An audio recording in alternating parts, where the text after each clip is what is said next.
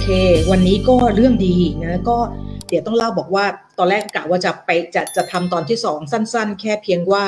เออ paper มันบอกอะไรบ้างสามฉบับใช่ไหมแต่ปรากฏว่าไปเจอเออได้มีโอกาสไปเออไปก็คือเวลาพี่ปุ๋มกลางคืนเอ่อตอนที่พี่พอพี่เสร็จทุกอย่างแล้วประมาณสักสี่ทุ่มอะไรอย่างเงี้ยนะพี่ก็จะชอบหาหาเลคเชอร์ดีๆ ฟังใช่ไหมฮะก็เออก็ไปเจอจริงๆอะตอนนี้ก็บ้าฟังแต่ เลคเชอร์ที่มันเป็นวิวัฒนาการนะเดี๋ยวพี่ปุ๋มจะแนะนำเอ่อ professor สองอีกสองคนเนี่ยคือจริงๆ พี่มีหนังสือของ professor สองคนเนี่ยก็เอ่อสักสองสามเล่มนะคะแต่ว่าก็ไม่เคยฟังไม่เคยฟังเลคเชอร์เขาไปนั่งฟังเลคเชอร์แล้วมันมากนะเดี๋ยวว่ากัน เรามาเริ่มไลฟ์ที่ 33 นะคะ exercise won't make you thin นะคะ but it will make you alive พี่ชอบคำนี้มากเลย มันทำให้เรามีชีวิตอยู่นะฮะมันคือทำให้เรา ดำรงชีวิตความเป็นตัวเราอยู่ได้ ความเป็นมนุษย์แบบเราเซลล์ทุกเซลล์ในร่างกายเราอยู่ได้นะฮะนั่นก็คือคุณอุปการของการที่การออกกำลังกายนะจริงๆ พี่ผมอยากจะอยากจะใช้คำว่า physical activity มากกว่านะคะคือคือการมีกิจกรรมทางกายนะฮะเพราะอย่างที่บอกว่า physical activity กับ exercise มันเป็นคำสองคำที่ไม่ได้มีความหมายเหมือนกันเลยนะคะสำหรับไลฟ์ที่ 33 นี่จะเป็นตอนจบ นะตอนจบของเอเรื่องนี้ exercise won't make you thin but it will make you alive นะฮะทีนี้เช่นเดิมนะคะ ก็ขอบคุณสปอนเซอร์นะขอบคุณพี่ตุ้นพี่เมียงก็สปอนเซอร์ iFast Bone Broth นะคะก็สำหรับท่านที่เออมันเป็นตัวที่มันมีโปรตีนอยู่ประมาณสัก 7 กรัมนะคะเพราะฉะนั้นเนี่ยมันเป็นตัวที่เเวลาเราใส่พวกทำให้มันเป็นซุปเนี่ยนะคะมันเป็นตัวที่ช่วยทำให้เราอิ่มได้ดีมากเลยค่ะ แล้วก็ในบนบรอดมันก็มีตัวพี่ผมเคยทำเรื่องบนบรอดไปแล้วเนี่ยว่ามันมีสารธรรมชาติอะไรที่อยู่ในบนบรอดบ้างนะคะรู้สึกเป็นประมาณสัก 8 ชนิดนะฮะมันก็จะมีพี่ผมทำเป็นโบนบรอดไก่นะคะแซลมอน แล้วก็ซอรี่ขาหมูแซลมอน แล้วก็ไก่นะคะก็ทุกคนก็ถ้าใครที่สนใจก็สามารถที่จะติดต่อ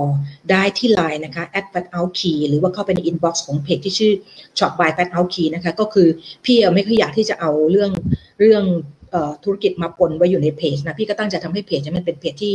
ที่เป็นอะไรที่มันเป็นเรื่องสุขภาพที่น้องๆจะเข้ามา หาความรู้ได้นะคะ แล้วก็เออก็ไม่เคยรู้มาก่อนเลยว่าตอนนี้พวกเราสามารถที่จะสนับสนุนไลฟ์ของพี่ได้แล้วนะคะบนเพจ ด้วยกันมอบดา มอบดาวให้ดิฉัน เป็นกำลังใจได้แล้วนะคะตอนแรกก็ไม่เคยรู้เลย พี่ก็ไม่เคยรู้เรื่องพวกนี้หรอกนะคะพี่ตุ้นช่วยช่วยจัดการให้ค่ะสำหรับใครที่เห็นคุณค่าของไลฟ์ของพี่นะคะ อยากจะให้กำลังใจกันได้ก็ ตอนนี้สามารถที่จะส่งดาวให้พี่ได้แล้วนะคะ เอาละค่ะหนังสือข้อมูลส่วนใหญ่พี่ผมจะใช้มาจากหนังสือสองเล่มนี้นะคะซึ่งมันเป็นหนังสือที่ดีมากนะคะทีนี้เวลาเราอ่านเล่ม อ่านทั้งสองเล่มนี้จบไปแล้วเนี่ยแล้วเราไปฟังเลคเชอร์ของเขาเพิ่มเนี่ยมันเหมือนทำให้เราอ่านหนังสือกลับไปอ่านหนังสือเขาอีกรอบนึงเนี่ยมันจะเข้าใจมากขึ้นนะคะ ทีนี้อย่างนี้ค่ะเออในที่พี่ผมบอกว่าเมื่อวานเมื่อคืน พี่ก็เออเวลาพี่ผมนอนพี่ผมก็จะชอบหาบางทีก็ดูอยู่บนเตียงบ้างนะก็คือคือพี่เคยพูดถึงคือถ้าเป็นเป็นเออเขาเรียกว่าเป็นนัก ชีววิทยาสาขาที่เป็นวิวัฒนาการเนี้ยนะคะมันก็จะมีหลายคนมากเลยแต่ว่าคนที่แบบเขียนหนังสือดี แล้วก็เขียนหนังสือที่เป็นแบบ lay person อย่างพวกเราอ่านได้ง่าย เข้าใจได้ง่ายเนี่ยนะคะพี่ก็จะแนะนำอีกคนหนึ่งนอกเหนือจากเอ่อ Daniel E. Lieberman เอ่อ Daniel E. Lieberman แล้วเนี่ยนะคะแล้วก็ตัว Herman p o n c e r แล้ว ซึ่งเป็นลูกศิษย์เขาแล้วเนี่ยนะพี่ก็แนะนำนิวชูบินเลย ไปฟังเลคเชอร์เขานะคะ ลองกดเอ่อ YouTube แล้วก็พิมพ์คำว่านิวชูบินลงไปนะคะ เดี๋ยวก็จะขึ้นเอ่อเขาเป็นคนที่มี เขาเป็นคนที่เข้าใจเขาเรียกอะไรนะเขาเข้าใจวิวัฒนาการในเรื่องของการที่ปลานะครีบของปลามันเปลี่ยนเป็นเท้าของสัตว์เลื้อยคลานนะมันมีวิวัฒนาการอย่างนี้ได้ยังไงนะคะ อันนี้ก็หนังสือสองเล่มของเขาดีมาก พี่ก็มีทั้งสองเล่มนะ some assembly required นะคะกับ your inner fish your inner fish เนี่ยพี่เคยซื้อไว้นานมากเลยโอ้โหนังสือมันสิบกว่าปีละ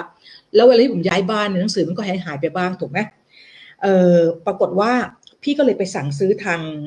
คือไปหาไปตามล่าพูดง่ายๆหนังสือมันก็หายหายไปบ้างโอ้ sorry ค่ะเดี๋ยวพี่ผมปิดก่อน แล้วพี่ปุ๋มก็เลยไปตามล่าทางทางแบบว่าไอ้พวกหนังสือเก่าๆทั้งหลายเนี่ย ก็ไปได้เล่มภาษาไทยมานะ แต่ว่าซื้อมาได้ในราคา 500 บาท คือมันเป็นหนังสือหายากแล้วนะ คนที่สองก็คือคนนี้เลย พี่มีหนังสือทั้งสองเล่มเลย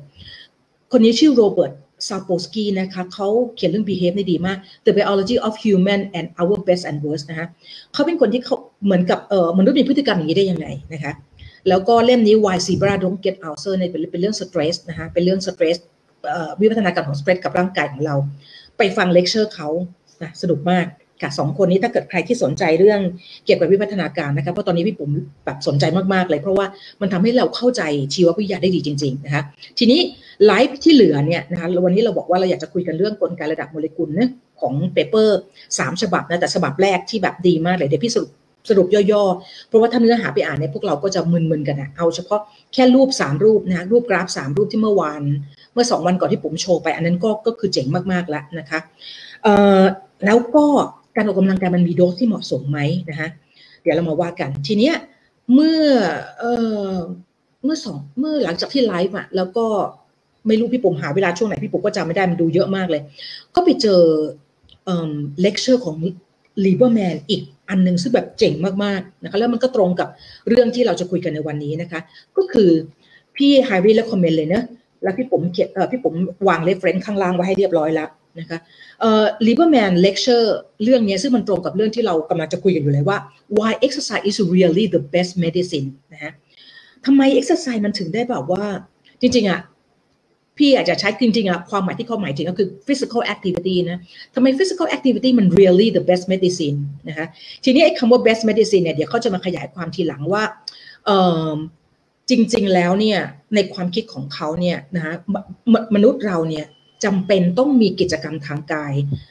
แล้วเพื่อความมีสุขภาพดีนะมันเป็นเพราะอะไรในเชิงวิวัฒนาการนะคะ ลองเข้าไปดูได้พี่ไฮเรียเลยคอมเมนต์นะประมาณสักชั่วโมง ชั่วโมงหนึ่งนะคะแต่ว่าแบบพี่อาจจะเป็นคนที่หลงไหลมั้งพี่ก็เลยฟังแบบโอ้แบบจดบอกว่าสนุกมากเลยนะ พี่ก็เลยเอาเอ่อบางบางสไลด์ของเขาเนี่ย ซึ่งพี่ผมว่ามันมันมีประโยชน์มากที่เราจะเข้าใจนะคะ แล้วก็พี่วาง reference ให้แล้วนะคะ เพื่อที่จะแบบว่าทำให้ทุกคนเข้าไปสนใจงานเขามากขึ้นเขาเป็นคนที่เก่งมากๆเลยแหละนะคะเขาพูดบอกว่าจำได้ไหมเป็นมันเป็นประโยคศักดิ์สิทธิ์เลยที่พี่ปุ๋มรู้สึกว่ามันก็จะเป็นประโยคศักดิ์สิทธิ์ของพี่จากนี้ไปนะก็คือ nothing in biology makes sense นะคะ except in the light of evolution เราจะเข้าใจชีววิทยาได้ไม่ดีพอเลย ถ้าเราไม่ได้เข้าใจวิวัฒนาการนะถ้าถ้า evolution มันไม่ได้ฉายแสงลงไปเนี่ยมันไม่ได้ฉายความสว่างลงไปเนี่ย เราจะเข้าใจ biology ได้ไม่ดีเท่าที่ควร อันนั้นคือสิ่งที่ที่คนนี้ค่ะดอบชันสกี้เขียนไว้นะคะทีโอดอร์ทีโอดอร์เชสดอบชันสกี้นะคะเขาพูดอันนี้ไว้แต่ว่า Lieberman มามาเสริมอีกนิดนึงว่านะฮะ nothing in biology in uh, nothing in biology นะ including exercise paradox นะคะคือทุกอย่างในชีววิทยานะคะรวมทั้งไอ้ความย้อนแย้งของ exercise เนี่ย เราจะเข้าใจมันไม่ได้ดีเลยถ้าเราไม่ได้เข้าใจวิวัฒนาการมาก่อนว่าทำไมมันถึง exercise มันถึงย้อนแย้ง มันย้อนแย้งมันย้อนแย้งยังไง ก็คือเดี๋ยวเราจะไปดูกันว่าพี่ปุ๊บอกแล้วมันย้อนแย้งเพราะว่าเราเราวิวัฒนาการสร้างให้เราเนี่ย constrain energy ใช่ไหมฮะเราใช้ energy ต่อวัน energy expenditure ที่เราใช้ต่อวันเนี่ยมันจะมีความคงที่นะฮะใกล้เคียงกันทุกวันเลย ไม่ว่าเราจะใช้พลังงานออกไปมากเท่าไหร่นะคะ แล้วในขณะเดียวกันเนี่ยเราก็สงวนพลังงานมาก เราพยายามที่จะใช้พลังงานออกไปอย่าง มีประสิทธิภาพที่สุดเลย ในขณะเดียวกันมันพาราดอกซ์ก็เพราะว่าร่างกายเราเนี่ยจำเป็นต้องมีกิจกรรมทางกายนะแต่เราสมองเราก็สงวนพลังงาน ให้เราใช้พลังงานออกไปได้อย่างมีประสิทธิภาพที่สุด มันก็เลยเป็น exercise paradox นะคะ แล้วเขาบอกว่าเราจะไม่เราจะเราจะชงนสนเทศกับมันมากเลยในในเชิงชีววิทยานะคะ ถ้าเราไม่ได้เข้าใจวิวัฒนาการว่าทำไมมันถึงเป็นแบบนี้นะคะแล้วมันก็เป็นของมันแบบนี้แหละดีแล้วนะเดี๋ยวเรามาดูกันนะฮะทีนี้ลิเบอร์แมนก็บอกว่าไอ้คำว่า paradox เนี่ยนะคะเราคืออะไรนะ ทุกคนรู้ดีว่าออกกำลังกายมันเป็นเรื่องดี ทุกคนไม่ต้องไม่ต้องแบบ ไม่ต้องให้มีใครมาบอกเราอะนะเรารู้ด้วยตัวเราเองเลยว่าวันไหนอย่างพี่ปุ๋มเนี่ยที่ที่ผ่านมาพี่ออกกำลังกายน้อยมากเลยตั้งแต่จริง ๆ พี่จะเดินกับทุกวันเลยพี่เดินทุกวันเลย แต่ด้วยความที่แบบโอ้โหพี่นะตั้งแต่เช้าจดเย็นนี่พี่แบบแทบจะไม่ได้ออกไปจากหน้าจอคอมพิวเตอร์เลย ซึ่งมันไม่ดีเลยแล้วตาพี่เริ่มแบบแห้งมากๆพี่ต้องหยอดพี่ต้องเริ่มหยอดตาแล้วขนาดพี่ปุ๋มเอ่อเอ่อทำให้มันให้มันแสงมันแบบเอ่อต่ำเรียกว่ามืดสุดแล้วนะ มันก็ยังกระทบนะฮะแล้วพี่ก็เลยไม่ได้ออกกำลังกายเรารู้ทุกคนรู้ดีว่าการออกกำลังกายเป็นดีกับสุขภาพมากๆเลยดีกับร่างกายเรามากๆเลยนะฮะเรารู้ดีแต่เราอยากจะมา เราจะมาดูซิว่า แล้วทำไมมันถึงมันถึงได้ต้องมีความจำเป็นที่เราต้องมีกิจกรรมทางกายล่ะกิจกรรมทางกายแบบไหนที่ดีที่สุดสำหรับเรานะฮะแล้วก็มันพาราดอกคำว่าพาราดอกหมายถึงไงหมายถึงว่าทั้งๆทที่เรารู้ว่ามันดีกับร่างกายของเรายังไงเนี่ยนะแต่คนทั้งโลกนะคะเออเลวิน professor เลวินบอกว่าคนที่เก่งมากเรื่อง non exercise อะไรนะนิดอะคนที่เก่งเรื่องนิดมากอะ non exercise activity thermogenesis นะนะคะเจมส์ลวีนใช่เจมส์ลวีนนะบอกว่าทั้งโลกเลยคนทั้งโลกในค่าเฉลี่ยเนี่ยนะคะของการออกมีกิจกรรมทางกายในแต่ละวันเนี่ยค่าเฉลี่ยคือแค่ร้อยแคลอรี่ต่อต่อวัน ซึ่งน้อยมากทำไมทั้งนั้นที่เรารู้ว่ามันดีอะแต่ทำไมมัน paradox หมายถึงว่าทำไมเราถึงได้แบบ avoid physical activity ทั้งท่านที่เรารู้ว่ามันมี benefit นะคะเดี๋ยวเราจะมาทำความเข้าใจกันนะคะ ที่ผมบอกแล้วว่าคำสองคำนี้ไม่เหมือนกันเลย ระหว่างคำว่า physical activity กับ exercise นะคะ physical activity มันเป็นสิ่งที่มนุษย์นะคะเราถูกวิวัฒนาการมาให้มี physical activity นะคะเพื่อเพื่อมันคล้ายๆเหมือนกับถ้าเรามีรถยนต์เนอะถ้าเรามีรถยนต์แล้วเราเราตั้งเราเราเอามันทิ้งไว้เฉยๆอะแล้วเราไม่ขับมันเลยอะคือเราก็เอามาจอดโชว์ไว้แล้วเราก็ไม่ขับเคลื่อนมันเลยอะ นะฮะลูกสูบไม่เคยได้แบบ เจอน้ำมันหรือมีการขับเคลื่อนไปไม่มีอะไรเลยอย่างเงี้ยนะคะเราก็คงพอจะนึกออกว่ารถยนต์คันนั้นเนี่ยมันก็คงจะเหมือนนอนนิ่งอยู่อย่างนั้น แล้วมันก็คงจะใช้งานได้ไม่ดีนะเหมือนกันเลยร่างกายเราถ้าเราไม่มี activity ถ้าเราไม่มีกิจกรรมทางกายนะคะเดี๋ยวเราจะมาดูว่าไอ้ตัว exerkine ที่มันเป็นทั้งฮอร์โมนนะ signaling molecule นะคะแล้วก็สารสำคัญต่างๆที่ที่ร่างที่เอาไว้ไว้ต่างๆ สร้างออกมาเนี่ย มันจะเหมือนไม่มีน้ำมันไปสูบฉีดไปส่วนไปส่วนอื่นของร่างกายนะคะเพราะฉะนั้นเนี่ย physical activity มันเลยถูก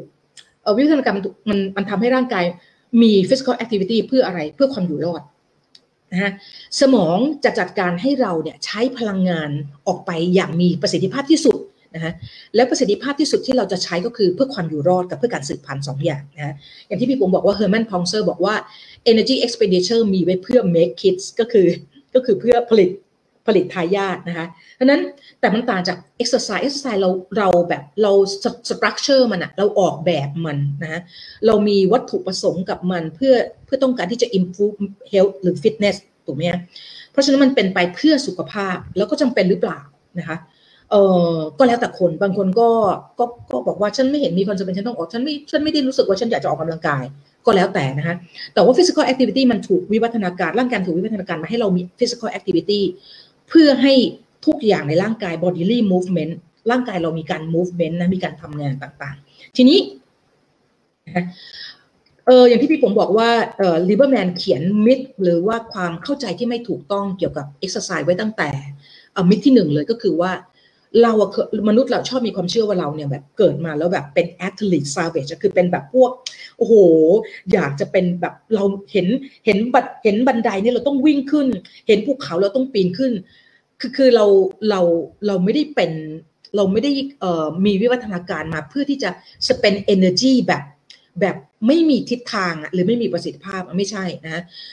เรา evolve มาเพื่อ limit our physical activity นะคะ whenever we reasonably could เลยก็คือ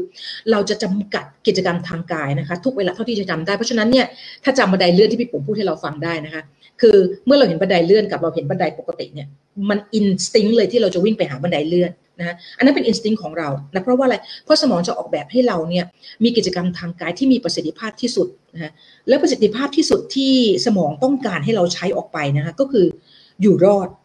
กับเพลิดเพลินนะคำว่าอยู่รอดมีอะไรบ้างหาอาหารเนี่ยสืบพันธุ์อันนี้คืออยู่รอดส่งต่อพันธุกรรมไปได้นะคะ ส่วนเพลิดเพลินเนี่ยมีความจำเป็นนะซึ่งมันจะเป็นอุบายที่สำคัญมากเลยนะสำหรับถ้าเกิดท่านที่เข้ามาฟังพี่ปุ๋มนะคะแล้วก็เป็นแบบเป็นเอ่อเป็นเทรนเนอร์นะคะแล้วเจอเจอคนที่แบบว่าพยายามอยากจะให้เขามีกิจกรรมทางกาย แล้วเขาไม่มีอะแล้วเขาไม่อยากมีมันเป็นมันเป็น instinct ของเขาอะเนะ มันจะมีวิธีค่ะ เดี๋ยวที่ผมจะมีตัวอย่างเนี่ยให้ดูข้างหลังว่าวิธีที่จะทำให้มันเกิดความเพลิดเพลินนะให้สร้างแรงจูงใจให้เขาได้ให้เขาเป็นคนสร้างแรงจูงใจตัวตัวเขาเองเนี่ยมันมีอะไรบ้าง เดี๋ยวเราไปว่ากันนะเพราะฉะนั้นเนี่ยเราจะสมองจะออกแบบให้เราเนี่ยมีกิจกรรมทางกายออกไปนะคะอย่างมีประสิทธิภาพที่สุด เพื่อหาอาหาร เพื่อสืบพันธุ์นะแล้วก็เพื่อเพลิดเพื่อความเพลิดเพลิน จริง ๆ แล้วความเพลิดเพลินเนี่ยมัน in a way มันคือการที่ทำให้เราอยู่เป็นกลุ่มนะ อยู่เป็นกลุ่ม เช่นเขาเล่นอะไรกันเขาออกไปแบบกระโดดโลดเต้นหรืออะไรกันเนี้ยนะคะในในในชนเผ่าเนี้ยนะคะเราจะต้องไปเราเราจะยอมทั้งที่เราอาจจะไม่อยากออกไปหรอกนะอินสติ้งเราไม่อยากออกไปแต่ว่าเราจะออกไปเพราะว่ามันการันตีความอยู่รอดของเรา เพราะถ้าเราเป็นคนเดียวที่แปลกแยกออกไปจากกลุ่มเขามีกิจกรรมทางกายกัน แล้วเราไม่ไปออกไปล่าไปล่าสัตว์กับเขาหรือเราไม่ไปขุดหา หาเผือกหามันกับเขาเราไม่ออกไปหาน้ำพึ่งกับเขาเนี่ยเราไม่สามารถที่อยู่เป็นกลุ่มกับเขาได้เลยนะการอยู่เป็นกลุ่มของมนุษย์ในยุคในยุคบรรพชนของเราเนี่ยมันคือความอยู่รอดนะเพราะว่าเราไม่สามารถที่จะอยู่ จริงๆ เราเป็นมนุษย์เราเป็นสัตว์ที่ตัวไม่ใหญ่อะเราเป็นสิ่งมีชีวิตที่ตัวไม่ใหญ่นะโดยธรรมชาติเนี่ยไอสัตว์ที่ตัวใหญ่นะมันมันมักจะอยู่รอดได้นานกว่า เพราะว่า ร่างกายมันใหญ่มันมีกำลังมากกว่าใช่ไหมแต่เราอะเป็นสิ่งมีชีวิตที่ตัวไม่ใหญ่ แต่เรากลับไปอยู่บนห่วงโซ่ บนสุดของของห่วงโซ่อาหารได้ ก็เพราะว่าเราอยู่เป็นกลุ่มนะเรามีสมองที่วิวัฒนาการแบบใหญ่กว่ากว่าสัตว์มีสิ่งมีชีวิตอื่นมากเลย แล้วก็รู้จักการใช้ไฟนะมันไม่ใช่แค่รู้จักการใช้ไฟอย่างเดียว แต่ว่าเราควบคุมไฟได้ด้วยในขณะที่สัตว์สัตว์อื่นๆ บนโลกบนบนโลกนี้นะเท่าที่เอาจักรวาลนี้แล้วกัน system universe นี้แล้วกัน เอาเอาสุริยะจักรวาลของเราแล้วกัน ก็คือเราเป็นสิ่งมีชีวิตชนิดเดียวที่รู้จักควบคุมการควบคุมการใช้ไฟนะคะเพราะฉะนั้นนี่มันก็เลยมันก็เลยทำให้เราสามารถขึ้นไปอยู่ที่ห่วงโซ่อาหารบนสุดได้นะคะทีนี้นะเพราะฉะนั้นเนี่ยบรรพชนเขาจะไม่เขาออกไปหาอาหารเขามีกิจกรรมในการที่ก็ออกไปหาอาหารประมาณสักหกชั่วโมง อีกประมาณเก้าชั่วโมงเขานั่ง นะเขาพักผ่อน เพราะฉะนั้นเนี่ยมันไม่ได้แปลว่าเขาไม่พักผ่อนนะหรือว่าเขาแบบมีกิจกรรมทางการทั้งวันไม่ใช่ แต่ว่าสิ่งที่มันย้อนแย้งเดี๋ยวเรามาดูนะฮะเพราะฉะนั้นเนี่ยในวิวัฒนาการเนี่ยเขาจะต้องล่าสัตว์นะขุดหัวเปลือกหัวมันนะคะหาอาหาร สร้างเครื่องมือเพื่อใช้ในการที่เขาจะมีชีวิตรอดได้ อันนั้นคือ energy ที่เขาจะสเปนออกไปนะคะแล้วก็สมองยอมให้สเปน energy นี้ออกไป เพราะว่ามันคือความอยู่รอดนะคะ gathering อยู่ด้วยกันเป็นกลุ่มนะคะทีนี้นะกับ play นะคะ play เนี่ย Daniel Lieberman บอกว่าการ play เนี่ยนะมันเป็นการเรียน skill skill แบบหนึ่งนะคะในกลุ่มของเขานะคะแล้วมันก็ develop physical capacity ก็คือทำให้พูดง่ายๆว่าหัวใจทำงานดีขึ้น นั่นก็แปลว่าเขาก็จะสามารถเดินออกไปหาอาหารได้นานขึ้นนะคะเดี๋ยวเรามาดูว่า Lieberman บอกว่าเราอะมนุษย์เนี่ยเป็นเผ่าพันธุ์ที่มีวิวัฒนาการมาเพื่อเป็น endurance walker นะะแล้วก็เป็นนักวิ่ง นะคะ มันจะมีเหตุผลนะในทางวิวัฒนาการว่าทำไมมันถึงเป็นแบบนั้นนะคะโอเค ทีนี้นะคะมันมีเวลาเราจะเข้าใจว่า exercise มันดีกับสุขภาพยังไงเนี่ยลีเบอร์แมนบอกว่าในเมื่อในเมื่อ biology โทษค่ะในเมื่อ evolution เนี่ยมันฉายแสงลงไปทำให้เราเข้าใจชีววิทยาดีขึ้นนะเหมือนกันเลย ถ้าเราจะเข้าใจว่าการรักษาร่างกายตัวเองเนี่ยนะได้ดีเนี่ยเราจะต้องมีความเข้าใจเเขาเรียกว่า การแพทย์ในสาขาที่เป็น evolutionary เหมือนกันนะแล้วหนังสือเล่มที่ Lieberman อ้างอิงถึงก็คือเล่มนี้พี่ก็ไปซื้อมาเรียบร้อยพอเขาพอเห็นพอเจอปุ๊บพี่ก็ดาวน์โหลดเลยนะคะ ก็คือ Why We Get Sick นะหนังสือเล่มนี้เขียนโดยเขียนโดยหมอนะคะ คุณหมอแรนดอฟนะเขาเขาให้เอ่อมันมันเอ่อ hypothesis ของเขาเนี่ยก็คือว่านะคะเขาบอกว่าเป็น the new side of Darwinian medicine ก็คือว่าเวลาเราเวลาเราป่วยเนี่ยนะคะ เรามักจะแบบทรีทเมนต์มาทรีทที่ซิมตอมมันถูกไหมฮะแต่ว่าเราไม่ได้เราไม่ได้ทำความเข้าใจว่าเวลาเราป่วยเนี่ย มันเกิดจากการที่เราเนี่ยใช้ชีวิตขัดแย้งกับวิวัฒนาการยังไง เราใช้ชีวิตแตกต่างไปจากที่เราถูกอัดแอปมานะวิวัฒนาการอัดแอปมาอย่างไง อันนั้นต่างหากที่ที่หนังสือเล่มเนี่ยเดี๋ยวพี่ผมไว้เดี๋ยวพี่ผมอ่านก่อน แล้วพี่ผมจะมาสรุปให้พวกเราฟังนะพี่ว่ามันเป็นหนังสือที่น่าสนใจมากนะคะ Why We Get Sick นะคะ The New Sign of Darwinian Medicine นะหนังสือเล่มนี้นานมากๆแล้วนะคะตั้งแต่ปี 1996 แต่ว่า แล้วมันก็หลังจากนั้นก็มีหนังสือแต่ในตระกูลเนี่ยพี่ก็แบบเออแต่ว่าเล่มนี้นะเล่มอื่นก็แค่กด sample เอามาเก็บไว้ในในคอมในมือถือก่อนแล้วเดี๋ยวเดี๋ยวคอยเพิ่มบางเล่มแพงมากก็ก็ยังไม่ลงทุนนะโอเคนะคะทีนี้ ออหนังสือเล่มนี้นะครับมันมี basic ว่านะคะเวลาเราจะเวลาเราอยากจะรู้ว่าเราเจ็บป่วยเพราะอะไรเนี่ยให้ให้เราตั้งคำถามนะคะเวลาเรา why we get sick or why do we get sick เนี่ยนะคะว่าเราเวลาเราเจ็บป่วยเนี่ยนะคะมันเกิดจากการที่เราเนี่ยไม่ได้ไม่ได้มีไม่ได้มีการใช้ชีวิตนะตามอย่างตามแบบที่เราถูกอัดแอปมายังไง นั่นคือสิ่งที่หนังสือเล่มนี้นะคะหรือว่า evolutionary medicine เนี่ยนะคะเขาเหมือนกับตั้งข้อสงสัยหรือว่าให้เราสำรวจตัวเราเองนะคะ ซึ่ง inactivity เนี่ยที่มันทำให้เกิดโรคต่างๆ มากมาย ซึ่งเป็นโรคที่ไม่ติดเชื้อที่เรื้อรังเนี่ยนะก็เนื่องมาจากเราไม่ได้ใช้ร่างกายของเราตามที่มันถูกอัดแอปมานะอันนั้นก็คือแก่นของของสิ่งที่ลีเบอร์แมนพูดถึงเรื่อง exercise เลยนะคะว่ามันสำคัญยังไงนะเพราะฉะนั้นเนี่ย fitness นะคะเอ่อมนุษย์สิ่งมีชีวิตทุก ทุกสิ่งบนโลกนี้มันมีความต้องการที่จะอยู่รอดนะคะมันจะต้องการ survive อะนะแล้วก็ต้องการที่จะ transmit จีนของมันเนี่ยไปสู่ next generation นะดังนั้นมันต้องการที่จะ adapt ตัวมันเองอะให้ fitness ที่สุดค่ะแล้วเมื่อไหร่ก็ตามที่ adaptation ของมันเนี่ยนะคะแล้วทำให้คือมันเขาเรียกว่า natural selection ใช่ไหมจีนตัวไหนก็ตามที่ทำให้มันมี fitness ขึ้นมาทำให้มันแบบสามารถที่จะ resilient หรือว่า สามารถที่จะอยู่ได้นานนะอยู่ทนแล้วก็ส่งต่อพันธุกรรมต่อไปได้เนี่ยจีนอันนั้นเนี่ยมันก็จะถูกถูกผ่านมาที่เจเนอเรชันต่อไปนะคะแล้วก็มีสิ่งที่เรียกว่า adaptation นะคะมันก็จะมีการที่จีนมันจะ adapt นะคะแล้วก็ทำให้เขาเรียกว่าเป็น useful feature นะคะ shaped by natural selection that promote นะ reproductive fitness ก็หมายความว่าสุดท้ายแล้วเนี่ยสิ่งที่มันต้องการเลยก็คือ ต้องการรอดรอดเพื่ออะไรนะวัตถุประสงค์สำคัญที่สุดของสิ่งมีชีวิตคือ รอดเพื่อที่จะสืบพันธุ์แล้วก็ส่งต่อพันธุกรรมต่อไปได้นะดังนั้น adaptation ของสิ่งมีชีวิตทุกอย่างนะมันจะเป็นไปเพื่อความอยู่รอด และเพื่อการที่จะส่งต่อวิวัฒนาส่งต่อ ยีนของมัน หรือเผ่าพันธุ์ของมันเนี่ยไปยังรุ่นต่อไปนะคะทีนี้นี่คือ key key สำคัญสองสองอย่างที่ Lieberman พูดไว้ในเลคเชอร์อันนี้นะคะทีนี้คำถามก็คือว่าถ้าอย่างนั้นเนี่ยนะคะมันมี physical activity อะไรบ้างที่ร่างกายนะที่วิวัฒนาการมัน adapt ให้ร่างกายมนุษย์เนี่ยนะคะต้องมีเพื่อความอยู่รอด เพื่อความสามารถในการส่งต่อพันธุกรรมต่อไปได้นะอันนั้นคือสิ่งที่เราต้องการจะรู้นะคะ แล้วหลังจากนั้นเนี่ยอันนี้เอ่ออันนี้มันก็ favor อยู่แล้วถ้าเราถ้าเรา adapt แล้วมันฟิตเนสมากพอเนี่ยนะมันจะ favor reproductive success อยู่แล้ว มันก็คือการันตีความสำเร็จในการที่เราจะสืบพันธุ์ต่อไปได้นะคะอ่า trade-off trade-off hypothesis ที่ปุ๋มพูดไปแล้วเนะเวลาเราไม่ได้ใช้ เราไม่ได้ใช้กิจกรรม เราไม่ได้ใช้พลังงานออกไปทั้งทั้งที่ทั้งทั้งที่จะถูกออกแบบมา ให้ใช้พลังงานอย่างมีประสิทธิภาพเนี่ยแล้วเราไม่ได้ใช้มันออกไปก็คือเรา inactivity แล้วหรือเรา sedent เนี่ยนะคะมันจะมีเขาจะเรียกว่าเป็น trade off hypothesis ก็คือว่าพลังงานส่วนที่เราควรจะต้องใช้ออกไป เพื่อมีกิจกรรมทางกายในการหาเลี้ยงชีพ ในการอยู่รอด ในการที่จะสืบพันธุ์ต่อไปแล้วเราไม่ได้ใช้มัน มันจะถูกเทรดออฟนะคะก็คือถูกส่งต่อ ไปให้มุกถ้าจำไปไปดูไลฟ์เก่าเนะมันจะมีสิ่งที่เราจะต้องมันจะไปเอ่อเรียกว่าไปไปทำให้เกิดความไม่เอ่อไม่ปกติของร่างกายอย่างเช่น มันก็จะไปทำให้ฮอร์โมนที่เกี่ยวกับ reproductive เอ่อของเอ่อการสืบพันธุ์ของเราเนี่ยมันมันฮอร์โมนมันเหวี่ยงเกินนะนะเพราะฉะนั้นมันก็เป็นที่มาของ cancer บางประเภทเช่น breast cancer ovarian cancer ถูกไหมอ่ออิมมูนนะคะเวลา energy ที่มันควรถูกใช้ไปกับ activity เนี่ย มันกลับกลายเป็นว่ามันไม่ได้ถูกใช้ไปในการที่จะมีกิจกรรมทางกายเนี่ยนะคะมันก็จะไปทำให้ไอ้ immune cell เนี่ยมัน active เกินเหตุนะฮะแล้วก็เป็นที่มาของการที่มีเอ่อ over activity ของ immune function นะลองไปดูลองย้อนกลับไปดูไลฟ์ครั้งที่แล้วนะคะครั้งที่ 32นะทีนี้เอาละดังนั้นดูหน่อยเราเรา adapt มาเพื่อมีกิจกรรมทางกายแบบไหน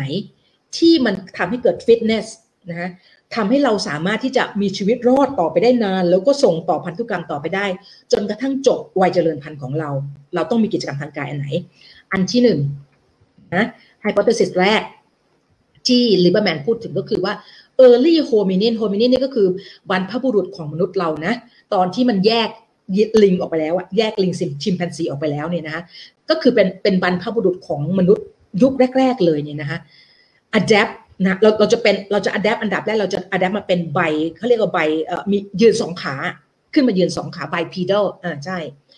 ทีนี้เราเรา adapt นะฮะวิวัฒนาการ adapt ให้เราขึ้นมายืนสองขาเนี่ยเพื่ออะไร เพื่อที่จะให้เรา walk long distance นะเพื่อจะหาอาหารเนี่ยเพราะเรารู้ดีว่าลิงเนี่ยมันเป็น knuckle ใช่ไหมมันใช้ knuckle มันคือมันเดิน มันใช้เขาเรียกอะไรนะเอ่อสี่ขา สังเกตดูลิงชิมแปนซีเวลามันเดินนะการที่เราเดินการที่สัตว์ที่เดินด้วยสี่ขาตระกูลที่เป็นญาติโกโหติการเราเวลามันเดินด้วยสี่ขาเนี่ยนะคะ สิ่งที่มันเกิดขึ้นก็คือว่ามันเปลืองพลังงานมากนะมันเป็นการใช้พลังงานไม่มีประสิทธิภาพเลยดังนั้น วิวัฒนาการก็เลยพัฒนามนุษย์เนี่ยนะคะ ให้ขึ้นมาขึ้นมาเป็นไบพีดอคือยืนสองขานะก็คือ early hominin เพื่อให้เราสามารถที่จะเดิน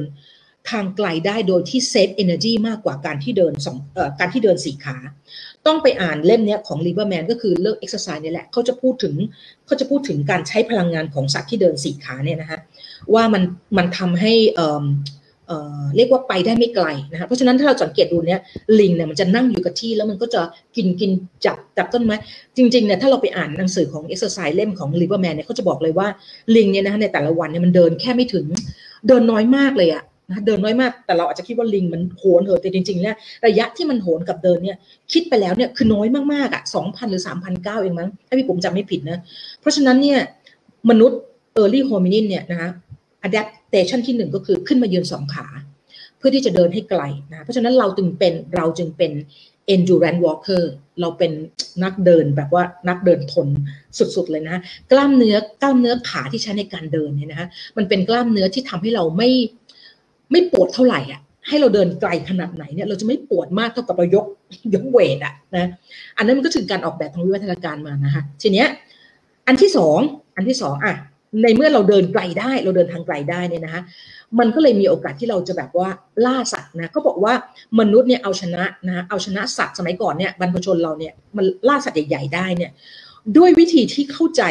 คือมันเป็นวิวัฒนาการจริงๆนะพี่อ่านแล้วพี่ก็ทึ่งพี่พี่ฟังลิเบอร์แมนพูดแล้วพี่ก็ทึ่งมากเลย เพราะว่ามนุษย์เนี่ยเวลาเราเหนื่อยการขับเหงื่อของเราอะเราขับเหงื่อเราขับเหงื่อออกออกทางรูขุมขนนะทั่วร่างกายเลยค่ะในขณะที่สัตว์เนี่ยมันจะขับเหงื่อด้วยการอ้าปากแล้วก็แฮ่ๆแบบว่าใช้ระบายออกระบายความร้อนออกอะซึ่งมันทำให้มันเนี่ยเอ่อเอ่อนักล่าสัตว์ก็คือบรรพชนเราเนี่ยเวลาเขาล่าสัตว์เนี่ยเขาจะแค่เดินเขาจะแค่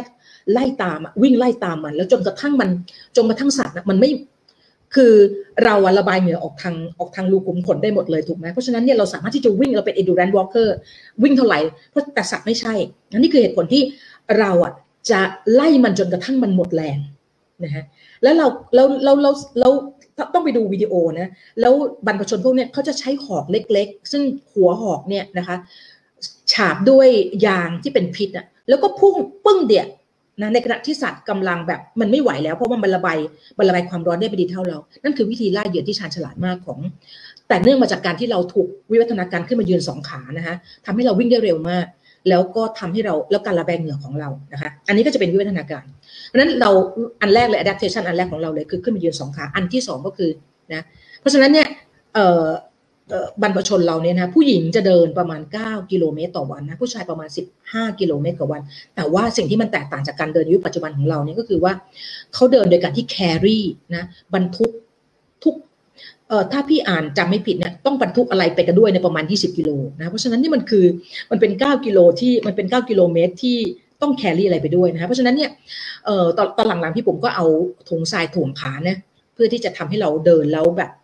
ให้เรามี physical activity ที่แบบดีขึ้นนะฮะโอเค แล้วก็เขาดิกนั่งดิกนั่งนะแล้วก็ดิกเข้าไปนะคะหัวเปลือกหัวมันในประมาณ2อสชั่วโมงนะคะเพราะฉะนั้นเขาไม่ได้เดินทั้งวันนะเขาก็จะมีช่วงเวลาที่เขานั่งนะคะ เอาละทีนี้อีกอีก adaptation หนึ่งก็คือว่านอกจากเรา adaptation ขึ้นมายืนสองขาแล้ว แล้วก็เป็นนักนักเดินทนแล้วเนี่ยนะคะเรายังเป็น endurance running ด้วยนะคะเราเป็นนักวิ่งที่อดทนมากๆนะ เพราะฉะนั้นก็อันนี้คือวิวัฒนาการที่ที่เราถูกออกแบบมา นั่นก็หมายความว่านะคะเอ่อร่างกายเราเนี่ยนะจำเป็นจะต้องมีการเดิน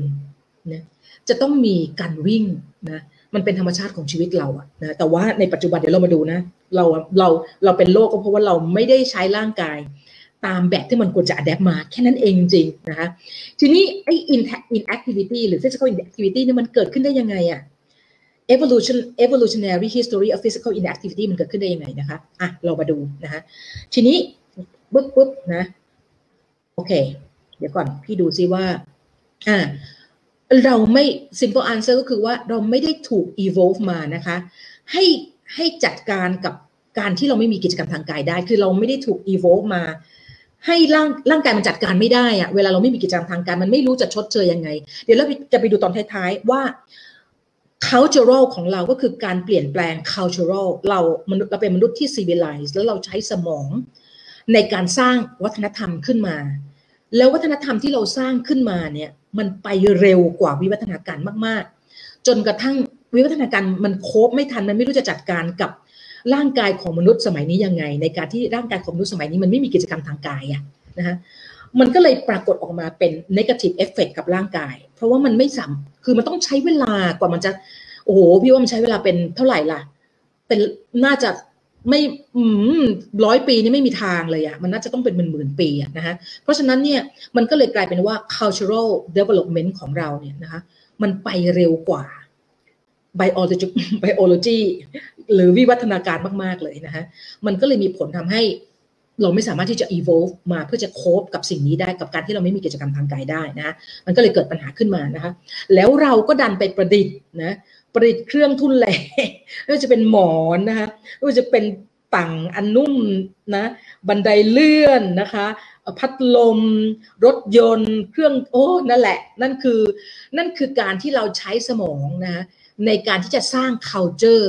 นะคะ ใหม่ ๆ ขึ้นมานะเขาถึงบอกว่ามนุษย์มันเป็นสิ่งมีชีวิตเดียวที่มันต้านวิวัฒนาการนะมันมันไปไกลกว่าวิวัฒนาการนะคะนั่นก็คือนั่นคือผลเสียกับร่างกายของเรา เพราะว่าเราไม่ได้ถูกเราไม่ได้ใช้ร่างกายในแบบที่มันถูกอัดแอปมาให้เป็น endurance walker ให้เป็น endurance runner นะคะมันไม่ได้ถูกนะเพราะฉะนั้นเนี่ยคนที่มีกิจกรรมทางกายโดยการที่แบบมีความสุขการวิ่งเนี่ยพี่ปุ๋มว่าน่าสุดยอดมากแล้วอะเออนะเพราะว่าเราเป็นมนุษย์ที่ถูกออกแบบมา เพียงแต่ว่าเออ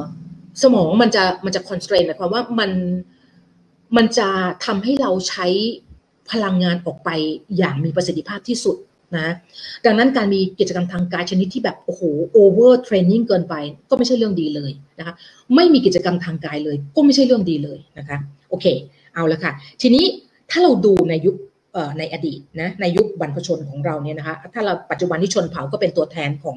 การใช้ชีวิตอยู่ในยุคบรรพชนของเรานะคะเขาใช้ชีวิตเนี่ยนะคะนั่ง9ถึง10ชั่วโมง นะเพราะฉะนั้นเขาไม่ได้นั่งน้อยกว่าที่เราคิดเลยนะ เราอาจจะคิดว่าเขานั่งน้อยเขานั่งน้อยมาก ไม่เขานั่งเก้าถึงสิบชั่วโมงแต่ว่าเนื่องจากเขาไม่มีเก้าอี้นะ ลักษณะการนั่งเขาก็เลยมีลักษณะเป็นสควอตคือนั่งนั่งยองๆนะซึ่งมันคือการกระตุ้นกล้ามเนื้อถูกไหมเขาไม่มีเขาไม่มีไม่มีเก้าอี้อะเออนะหรือก็นั่งยืดขาแบบเนี้ยพวกเราเห็นไหมเขาก็นั่งยืดขาแล้วก็เมาส์ซี่กันสุดเลย เพราะฉะนั้นเขาเขาไม่ได้มีกิจกรรมทางกายทั้งวันแบบโดยที่ไม่มีไม่ใช่นะเขาจะออกไป หาล่าสัตว์ ขุดหัวเผือกหัวมันหาน้ำผึ้งเนี่ยนะคะหาเบอร์รี่ต่างๆเนี่ยช่วงพระอาทิตย์ขึ้นจนกระทั่งถึงประมาณสักบ่ายโมงนะคะอันนี้คือสิ่งที่ Herman Pontzer ซึ่งเขาจะตามตามเก็บเขาจะ observe ไปเดินตามชนเผ่าพวกนี้ไปทำนั้นเขาจะมีลักษณะเนี้ยพอประมาณสักบ่ายโมงกว่าๆเนี่ยเขาก็จะกลับมาแล้วก็นั่งอย่างเงี้ยประมาณเก้าถึงสิบชั่วโมง แล้วก็เมาท์ซี้กันสนุกสนานอะไรกันนะแล้วก็พอแดดล่มๆพอไม่มีแสงแดดแล้วก็เข้านอน นะคะเขาก็เข้านอน อันนี้คือสิ่ง อันนี้คือสิ่งที่มันเกิดขึ้น sunlight active sunset inactive ถูกไหมแต่มนุษย์ในยุคปัจจุบันของเราเนี่ยนะเรามาดูนะ เราแทบจะนั่งนอน 24 ชั่วโมงเลยพวกเราเราไม่เป็นเลยยิ่งเรา work from home เนี่ยเราแทบจะนั่งจะนอน 24 ชั่วโมงบนเก้าอี้อะนะอย่างเมื่อช่วงที่ผ่านมาเนี่ยพี่แบบโอ้โห uninterrupt แบบเป็นเป็นแบบว่า in ไม่เป็นเป็นการนั่งแบบ uninterrupt มากเลย ซึ่งแบบโกรธตัวเองมากเลย เพราะว่ามันมันจะต้องมันแบบเอ่ออะไรอะ ต้องประชุมออนไลน์เนี่ยต่อเนื่องกันตลอดเลยนะคะเพราะฉะนั้นเนี่ยตื่นเช้ามาแทนที่เราจะต้อง active เราไม่ตื่นเช้ามาเรา active นิดนึงอะตอนอาบน้ำตึ๊ดลงมาวิ่งไปเข้ารถ นั่งอยู่ในรถประมาณ 2 ชั่วโมงนะแล้วก็มานั่งบนโต๊ะอีกประมาณสัก 8 ชั่วโมง ตอนเที่ยงก็แบบเออขี้เกียจลงไปเดินลงไปกินแล้วสั่งขึ้นมาดีกว่านะแล้วก็ต่อประชุมตึงตึงตึงตึงตอนเย็นจะไปออกกำลังกายดีไหมอ้าออกออกกำลังกายสัก 30 นาทีหรือหรือชั่วโมงหนึ่งแล้วก็กลับไปนั่งที่บ้านต่อนะคะยิ่งช่วงนี้ถ้ามีซีรีส์เกาหลีก็จะแบบ 16 ชั่วโมงรวดประมาณนั้นนะ เพราะฉะนั้นเรานั่งนอนแค่เกือบ24 ชั่วโมงเลยบนเก้าอี้เรานะคะ เพราะฉะนั้นเราไม่ได้ใช้ร่างกายตาม adaptation ที่วิวัฒนาการมันออกแบบมาเลยนะคะนั่นแหละนั่นแหละคือสิ่งสำคัญมากนะคะและอีกอย่างหนึ่งเนี่ยจำได้ไหมพี่ผมบอกแล้วว่า ร่างกายอะจะอนุญาตให้เวทเซตพอยต์ด้านบนอะไอจุดตั้งค่าน้ำหนักด้านบนอะหลวมๆ คือสามารถจะทะลุไปได้ ในขณะที่จะป้องกัน protect lower weight set point คือจุดตั้งค่าน้ำหนักด้านล่างแน่นหนากว่ามาก คือมันจะไม่ มันจะไม่ยอมให้เราลดน้ำหนัก แต่มันจะอนุญาตเราขยายน้ำหนักได้ เพราะว่าการขยายน้ำหนักแปล แปล หมายถึงความอยู่รอดนะคะหมายถึงความอยู่รอด เพราะฉะนั้นเนี่ย ถ้าเราเปรียบเทียบกับญาติเรานะพวกลิงต่างๆ เนี่ยพวกนี้เนี่ยดูเหมือนตัวใหญ่กว่าเราจริงๆนะตัวไม่ว่าจะเป็นอูรังอุตังชิมแปนซี หรือว่าเอ่อกอริลลาเนี่ยตัวใหญ่กว่าเรานะ แต่ body fat มันอยู่แค่ประมาณ8% ในขณะที่มนุษย์นะคะผู้ชายจะอยู่ที่ประมาณอย่างชนเผ่าเนี่ยอยู่ประมาณ 10-15%นะคะในขณะที่ผู้หญิงเนี่ยนะคะจำเป็นต้องมี fat เพราะว่าถ้ามีลูกมาแหล่งจะต้องมีแหล่งที่จะ supportพลังงาน มันก็จะมีแฟตประมาณ 10 20-25%นะคะแม้กระทั่งเด็กเด็กทารกเนี่ยก็ยังมีแฟตอยู่ที่ประมาณ 15%มันแปลว่าอะไรมันมันว่ามันแปลว่า adaptation อีกอย่างหนึ่งซึ่งซึ่งร่างที่วิวัฒนาการทำมาให้เราก็คือ we also adapt to be fat นะเพราะฉะนั้น ยิ่งเรามาเจอสิ่งแวดล้อมในยุคปัจจุบัน สิ่งแวดล้อมทางอาหาร culture ที่เราสร้างขึ้นมานะคะใช้สมองแทนการใช้แรงงานในการหาเงินนะ มีเครื่องทุ่นแรงต่างๆ มากมาย ก็ไม่ต้องไม่ต้องแปลกใจว่าที่ทำไม เราถึงได้มีระบาดวิทยาของโรคอ้วนแบบฟึบได้ขนาดนี้นะคะ แต่อย่างที่พี่ปุ๋มบอกมันก็ไม่ใช่ว่าทุกคนที่อยู่ในสิ่งแวดล้อมทางอาหารแบบนี้นะคะแล้วไม่ได้มีกิจกรรมทางกาย แล้วจะอ้วนทุกคนไม่ใช่นะคะมันจะมีมันมี paper ฉบับหนึ่งชัดเจนมากๆเลยว่า เวลาคนที่มี genetic เอ่อ preference ที่ต่างกันมี genetic vulnerability ที่ต่างกันเนี่ยนะอยู่ในสิ่งแวดล้อมทางอาหารที่เอื้ออำนวยให้แบบกิน กินได้เยอะขึ้นเนี่ยนะคะมันจะมันจะมันจะน้ำหนักขึ้นไม่เท่ากันนะคะเดี๋ยวคือตอนนี้พี่เตรียมที่บอกพี่ปุ๋มเตรียมพร้อมแล้วล่ะคิดว่าจะ launch หลักสูตรของพี่ประมาณเดือนตุลาละนะจะเต็มไปด้วยจะเต็มไปด้วยงานวิจัยที่ support เลยว่า ถ้าเราต้องการจะลดน้ำหนักให้ใครก็แล้วแต่เนี่ยนะเราเราควรจะต้องรู้วิวัฒนาการ เราควรจะต้องรู้วิวิทยาศาสตร์ที่อยู่ข้างหลังมันนะคะ ไม่ใช่เรา คือถ้าเรายิ่งรู้มากเท่าไหร่เนี่ยเราจะเราจะสามารถ เข้าใจแล้วก็ช่วยเหลือเขาได้ดีมากขึ้นนะอย่างที่พี่ปุ๋มช่วยเหลือตัวเองนะตอนช่วงที่พี่ปุ๋มลดน้ำหนักไปได้ 20 กิโลใช่ไหมแน่นอนไอไอตัว metabolic adaptation มันทำงานอยู่แล้วเจ็ดเดือนตอนที่โควิดรอบแรกมาเนี่ยพี่แบบไม่โอ้ยมันมา มันมาแบบตุดๆทั้งในทีวัน my god มันขยับขึ้นแบบเร็วมากเลยค่ะ เวลามันจะ metabolic adaptation มันจัดการเราเนี่ยมันจะเร็วมากเลย แต่ตอนนี้พี่เห็นตัวเองก็พี่ลงมาพี่ลงมาจากจุดเดิมที่มันอยู่เนี่ยตอนนี้ลงมาประมาณ 5 กิโลจากการที่เราเราเริ่มรู้เราเราเราเริ่มเข้าใจมันแล้วเรารู้แล้วว่าเราจะจัดการกับตัวเราเองยังไงทั้งที่จริงๆเราเป็นคนที่มี genetic vulnerability กับเรื่องการเก็บการการ storage ไขมันมาก ๆ เลยนะคะแต่ว่าเราเราจัดการกับตัวเราเองนะแล้วพี่ผมคิดว่าพี่ผมว่าพี่ผมว่าจะจะจะได้บอกพวกเราว่าเราควรต้องทำยังไงนะคะ โอเค เอาละ ทีนี้มาถึงเรื่องที่บอกว่านะคะ exercise นะคะตึ๊ดเรามาดูกันว่า exercise กับ medicine มันมีความเกี่ยวข้องกันยังไงนะคะ อย่างที่พี่ผมบอกแล้วว่ารอบที่แล้วที่ในใน lecture เอ่อโทษกันในไลฟ์ครั้งที่ 32 พี่ผมบอกแล้วใช่ไหมว่ามันมี energy allocation trade off นะะเมื่อเมื่อเมื่อเอ่อสมองเมื่อสมองเนี่ยจัดการให้ energy expenditure เนี่ยนะคะมีความมีให้ energy expenditure เนี่ยนะคะมีความมีความใกล้เคียงกันทุกวัน นะเพราะอะไรเพราะว่าเราไม่สามารถที่จะรู้ได้เลยว่าเเราจะหาอาหารได้ในแต่ละวันเท่าไหร่นะฮะในสมัยก่อนมันมีเฟมีนคือมันมีความแร้นแค้นในการหา หาอาหารนะเนอะมันมีช่วงหน้าหนาวที่เราหาอาหารไม่ได้เลยนะคะเพราะฉะนั้นเนี่ยมันจะต้อง match energy intake กับ energy expenditure ให้ให้เหมาะสมนะดังนั้นเนี่ยดังนั้นเนี่ยมันจะมีความจำเป็นที่ต้อง constrain energy expenditure นะเพราะถ้ามันถูกถ้าวิวัฒนาการมันออกแบบมาให้เราแบบ enjoy มากกับการใช้ energy ออกไปเนี่ยนะคะเราสูญพันไปนานแล้วนะคะเพราะนั้นมันจะมี energy allocation trade off หมายความว่ายังไงที่ผมบอกเมื่อครั้งที่แล้วนะคะเมื่อไหร่ก็ตามที่เราไม่มีกิจกรรมทางกาย เมื่อไหร่ก็ตามที่เราไม่มีกิจกรรมทางกายออกไปนะคะ มันจะเทรดออฟมาอยู่ที่3นะคะโกรธนี่ไม่ต้องพูดถึงเพราะว่าเราเวลาเราเป็นผู้ใหญ่เราไม่โตอยู่แล้วนะต้องเป็นเด็กนะ เราก็จะพูดถึง 3 อันหลักก็คือ reproduction activity กับ maintenance ถูกไหม reproduction นี่ก็หมายความว่าถ้า energy เราไม่ไม่ถูกใช้ออกไปในการมีกิจกรรมทางกายนะคะ มันก็จะมาแชร์ให้กับ e reproduction ก็หมายความว่าไง ฮอร์โมนเพศต่างๆนะคะมันจะกระฉูดขึ้น ถ้าดู paper ที่ครั้งที่แล้วถูกไหมคะคนที่วิ่งประจำเนี่ย เราจะพบว่า cycle ของการมีประจำเดือนของเขาเนี่ยฮอร์โมนจะสวยงามมากฮอร์โมนจะอยู่ใน within limit มาก ๆ เลย แต่คนที่ inactivity นะคะแล้วไม่มีกิจกรรมทางกาย แล้วก็อ้วนด้วยเนี่ยเราจะพบเลยว่าไอ้ตัวโปรเจสเตอโรนจะพุ่งกระฉูดขึ้นเลยนะคะแล้วก็เอสโตรเจนก็เหมือนกัน เพราะฉะนั้นเนี่ยมันก็เลยทำให้เขามีความสุ่มเสี่ยงนะคะเพราะว่าเอสโตรเจนมันเป็นฮอร์โมนในการเจริญเติบโตของเนื้อเยื่อ เพราะฉะนั้นเนี่ยมันก็เลยมีความสุ่มเสี่ยงในการที่ เขาจะเกิดมะเร็งบางประเภทนะเช่นมะเร็งเต้านมมะเร็งมดมะเร็ง ovarian cancer ได้นะคะนั่นคือเหตุนั่นคือผลของการที่ energy มัน trade off อะคือมันเมื่อมันไม่ถูกใช้นะคะมันจะต้องเอาไปถมที่อื่นนะคะเพราะเพราะฉะนั้นอันนี้คือสิ่งสิ่งสำคัญ อันที่สองก็คือเรื่อง immune เรื่อง stress เรื่อง immune ก็คือหมายความว่าถ้าเราไม่ใช้กิจกรรม ถ้าเราไม่ใช้ energy ออกไปในการมีกิจกรรมทางกายเนี่ยนะคะ มันจะไปทำให้ immune ของเราเนี่ยมันไวเกินกว่าเหตุนะแล้วมันก็จะเป็นที่มาของการที่มี autoimmune disease นะเป็นส่วนหนึ่งนะรวมทั้งถ้าเราดูเรื่อง microbiome นะคะก็จะเป็นส่วนหนึ่งเหมือนกันที่มีผลทำให้ตัว immune system เรามันถูกกระตุ้นได้ง่าย มันถูกเร้าได้ง่ายมากนะคะแล้วก็การมีกิจกรรมทางกายเนี่ยนะมันเป็น stress แบบหนึ่งถูกไหมฮะมันคือส่วนที่เป็น maintenanceมันเป็น stress แบบหนึ่งนะดังนั้นเวลาเรามีกิจกรรมทางกายเนี่ย มันจะมี energy ที่ถูกใช้ไปนะคะ ในการที่จะต้องไปซ่อมแซมเนื้อเยื่อต่างๆ ไปซ่อมแซม muscle ที่ฉีกขาดนะฮะต่างๆนานานะไปไปไปทำให้ stress มันมี stress เกิดขึ้นถูกไหมไปจัดการเรื่อง stress นะคะแล้วก็มันจะช่วยทำให้เวลาเรามีกิจกรรมทางกายกล้ามเนื้อมันจะมีกลุ่มที่เป็น exerkineต่างๆ ที่ออกมานะคะเดี๋ยวเราจะดูว่ามีโอ้เยอะแยะมากมายเนี่ย มันจะเป็นแอนตี้อินฟลามเ t อรี่ที่ดีมากเลย เพราะฉะนั้นเวลาเราไม่มีกิจกรรมทางกาย เรากำลังขาด เรากำลังทำให้ร่างกายเราขาดสาร anti-inflammation อย่างรุนแรงมาก ๆ เลยนะคะเพราะว่ากล้ามเนื้อมันเป็นตัวสร้างแอนตี้อินฟลามเ t อรี่ที่ดีมาก ๆ เลยนะเพราะฉะนั้นเนี่ย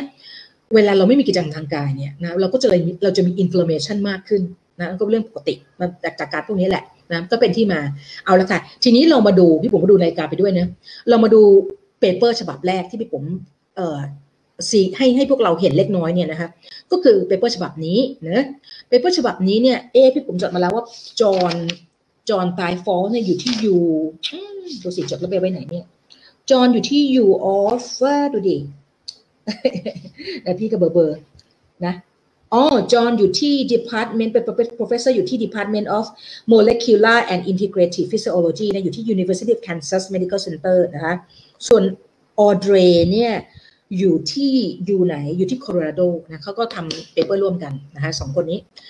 เอา paper ร่วมนี้บอกว่า paper ฉบับนี้บอกว่าอะไรบอกว่า regular exercise นะคะ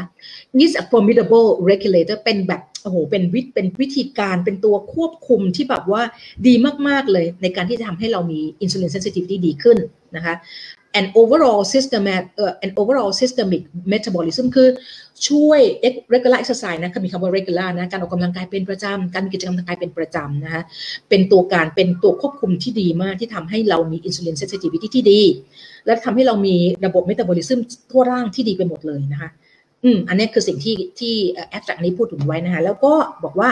as a result นะคะ เพราะฉะนั้นผลลัพธ์ที่มันเกิดขึ้นก็คือ regular exercise significantly reduce the risk of chronic metabolic disease state นะฮะได้แก่อะไรบ้าง เพราะฉะนั้นการออกกำลังกายเป็นประจำ การมีกิจกรรมทางกายเป็นประจำนะคะ จะช่วยลดความเสี่ยงอย่างมีนัยสำคัญทางสถิติมากเลยของโรคเรื้อรังนะคะที่เป็นโรคเรื้อรังที่ไม่ติดเชื้อนะเช่นอะไรบ้าง เบาหวานประเภท2นะคะ มีไขมันพอกตับนะฮะเบาหวานเอ่อโทษ sorry เอ่ออัลไซเมอร์นะคะเอ่อโรคอ้วน พวกนี้นะคะเอ่อมันจะช่วยได้ดีมาก many of the metabolic health benefits นะ of exercise นะ depends on skeletal muscle adaptation นะเขาบอกว่าแน่นอนนะคะแน่นอนประโยชน์ที่ได้เนี่ยมันเกิดจากการที่กล้ามเนื้อมันมี adaptation นะกิจกรรมการกิจกรรมทางกายมันทำให้กล้ามเนื้อต้อง respond แล้วก็มี มีหลั่งสารบางอย่างออกมานะคะแล้วก็แต่ตอนหลังนะ however เนี่ยตอนหลังเนี่ยมันก็มี plenty of evidence มันก็มีหลักฐานมากขึ้นว่า exercise ไม่ได้แค่ช่วย ไม่ได้แค่ไม่ได้แค่มีประโยชน์ต่อสุขภาพแค่เพียงผ่านผ่าน adaptation ของกล้ามเนื้อลายเท่านั้น แต่จริงๆแล้วเนี่ยนะคะ exercise มันยังช่วยทำให้ตับนะฮะเนื้อเยื่อไขมันนะคะหลอดเลือด ตับอ่อนแล้วก็หัวใจเนี่ย ทำงานประสานงานกันสุดๆเลยนะคะผ่านเครือข่ายของไอซ์เมลิงโมเลกุลที่มันส่งหากันนะอันนี้แหละค่ะก็คือคือสิ่งที่วิวัฒนาการมันออกแบบมาให้ร่างกายมีกิจกรรมทางกาย เพื่อเพราะไอ้สิ่งพวกนี้มันทำให้ร่างกายเนี่ยอยู่รอดไปได้อีกนาน การอยู่รอดไปได้อีกนานหมายถึงเครื่องจักรมันมันมันถูกใช้งานนะคะมันมีความแข็งแรง มันก็จะใช้งานไปได้นานนะแล้วก็ทำให้เขามีโอกาสที่จะส่งต่อพันธุกรรมไปได้อีกนานนะคะเมื่อเทียบกับ คนที่ไม่มี inactivity ในยุคปัจจุบันเนี่ยนั่นก็หมายถึง แต่เพอเอิญเราอะดันไปมีสมอง ซึ่งแบบว่า brilliant มากก็สร้างเทคโนโลยีทางด้านทางด้านการแพทย์นะเพื่อที่จะมาทำให้อายุไขเรายืดยาวออกไปนะคะแต่ว่ามันเป็นไลฟ์สเปนที่อาจจะไม่มีเฮลสเปนก็คือ เราอาจจะมีอายุขัยที่ยืนยาวจริงแต่ว่าก็อยู่บนเตียงตลอดนะคะไม่ได้มีเอ่อไม่ได้มี healthspan ด้วยนะคะแต่ว่าในคนอายุเอ่อชนเผ่าฮัดซาเนี่ย เขา health เขา lifespan ด้วยแล้วก็ healthspan ในช่วงสุดท้ายของชีวิตเขาด้วย แล้วคนพวกนี้นะคะจะเสียชีวิตง่ายๆเลยก็คือนอนหลับไปเลยนะคะอุ้ยดีจังเลยนะอยากเป็นแบบนั้นเนี่ยนะคะก็คือนอนหลับไปเลยนะคะทีนี้เขาก็เลยบอกว่านะคะมันมีเอเวอเรนที่บอกว่าเออมันไม่ใช่แค่เพียงแค่ตัวกล้ามเนื้อนะคะ ที่มันได้รับประโยชน์แต่ว่ามันมีอวัยวะทั้งหมดในร่างกายนะคะที่ได้รับประโยชน์หมดเลยแล้ว แต่วันนี้เขาจะพูดถึงอวัยวะสำอวัยวะสำคัญก็คือกล้ามเนื้อตับนะคะ เนื้อเยื่อไขมัน หลอดเลือดแล้วก็ตับอ่อนนะ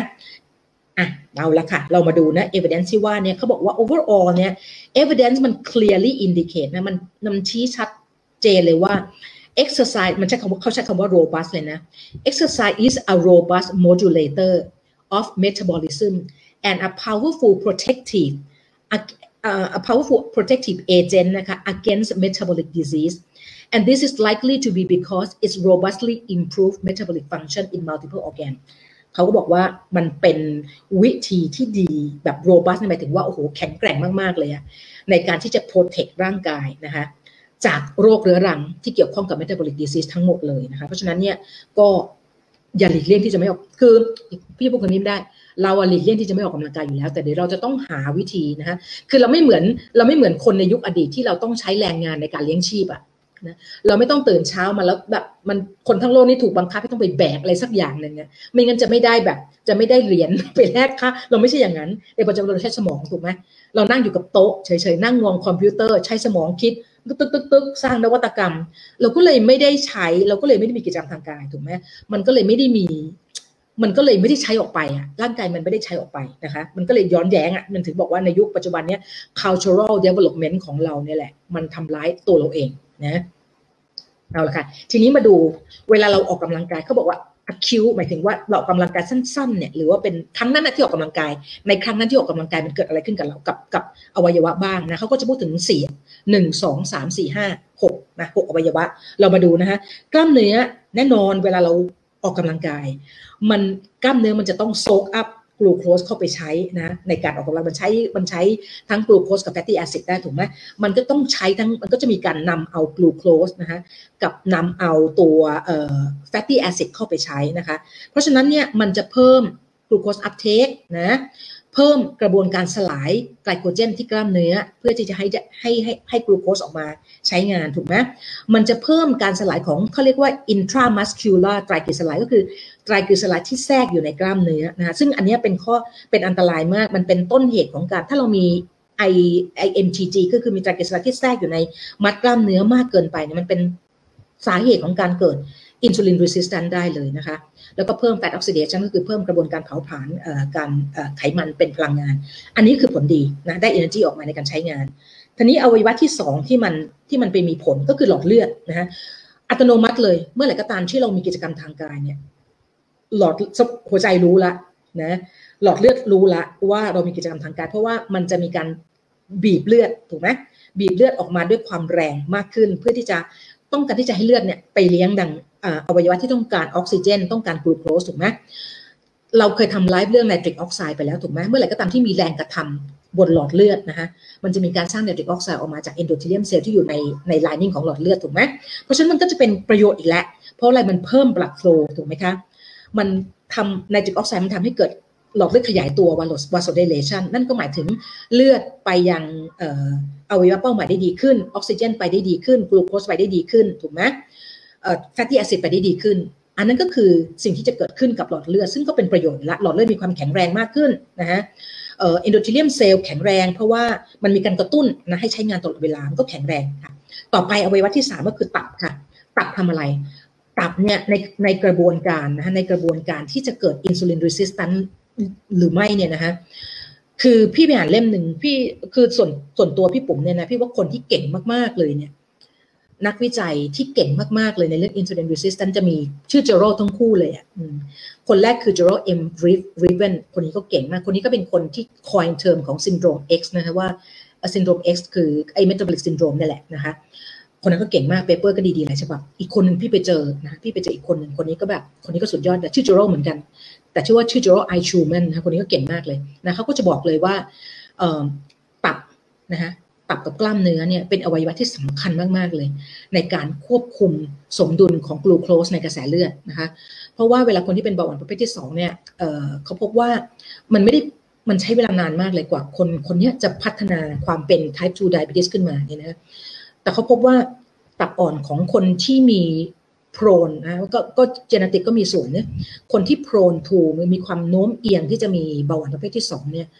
เราจะพบว่าตับมันจะมีขนาดแอตโทษกับตับอ่อนมันจะมีขนาดเล็กกว่าคนที่ไม่ได้เป็นเบาหวาน ถึงแม้ว่าพี่ปุ๋มอะพี่ปุ๋มอ้วนก็จริงแต่พี่ปุ๋มแบบ ไม่ได้มีความไม่ได้มีวันบริแผ่นทุกพันธุกรรมของพี่ไม่ได้มีความเสี่ยง ในการที่ตับอ่อนพี่ผมจะจะหดตัวลงเนี่ยพี่ก็จะมีตับอ่อนที่ปกขนาดปกตินะฮะแล้วเจอร์ไอชูมันบอกว่า เขาเป็นคนเดเวลลอวิธีการวัดขนาดของตับอ่อน เพราะเมื่อสมัยก่อนมันวัดยากมาก เนื่องจากมันไปอยู่ มันอยู่ตรงหลังตับมั้ง แล้วมันมันไม่ไม่สามารถที่จะมองเห็นได้ง่าย ๆ แล้วเขาก็เดเวลลอวิธีการที่จะที่จะสามารถที่จะวัดขนาดของตับอ่อนนะคะแล้วมันก็เลยเป็นที่มาของการที่เขาเจอว่าในคนที่เป็น type 2 diabetes เนี่ยนะคะพี่จำไม่ได้ไม่จำเปอร์เซ็นต์ไม่ได้แต่เป็นจำนวนมากเลย ที่พบว่าขนาดของตับอ่อนมันจะมีขนาดที่เล็กลงนะคะเพราะฉะนั้นเนี่ย muscle กล้ามเนื้อ เพราะฉะนั้นคนที่เป็นเบาหวานประเภทที่2นะวิธีที่ดีที่สุดเลยนะ พี่ผมว่ามันเป็นวิธีที่ธรรมชาติที่สุดเลยนะ โอเค เราไม่หลีกเลี่ยงในเรื่องของ medical หรือ medication นะ เราไม่พี่ผมไม่ไม่ไม่ปฏิเสธการรักษาสมัยใหม่อยู่แล้วนะคะแต่ว่าเราเราเรามีส่วนช่วยร่างกายเราได้นะคะก็คือออกกำลังกาย แบบบอกได้เลย การออกกำลังกายนะคะสำคัญมากๆ กับคนที่เป็นเบาหวานประเภทที่สองกับการที่คนที่เป็นเบาหวานประเภทที่สองเนี่ย เราไม่สามารถจะเอา BMI ของคนปกตินะคะไปไปใช้ไปใช้วัดคนที่เป็นเบาคนที่มีแนวโน้มที่จะเป็นเบาหวานประเภทที่สองว่าเฮ้ยเขาก็ดูเขาก็บีไอปกติดีนี่หว่า แต่ทำไมเขาเป็นแต่ทำไมเขาเดเวลลอปเบาหวานประเภทที่สองวะ เพราะว่าคนกลุ่มนี้เจอว่าไอชูมันบอกว่าไอไอตัวไอตัวไอหลักคังคว่ำอะของคนที่เป็นเบาหวานเนี่ยมันจะชิปไปทางซ้ายอะก็หมายความว่าเขาอะ ในในมุมของเราอะ BMI เขาปกติอะแต่ว่าข้างในเขาไม่ปกติเขาเป็นพวกตินเอาไซด์ตินเอาไซด์แฟตอินไซด์อะก็คือ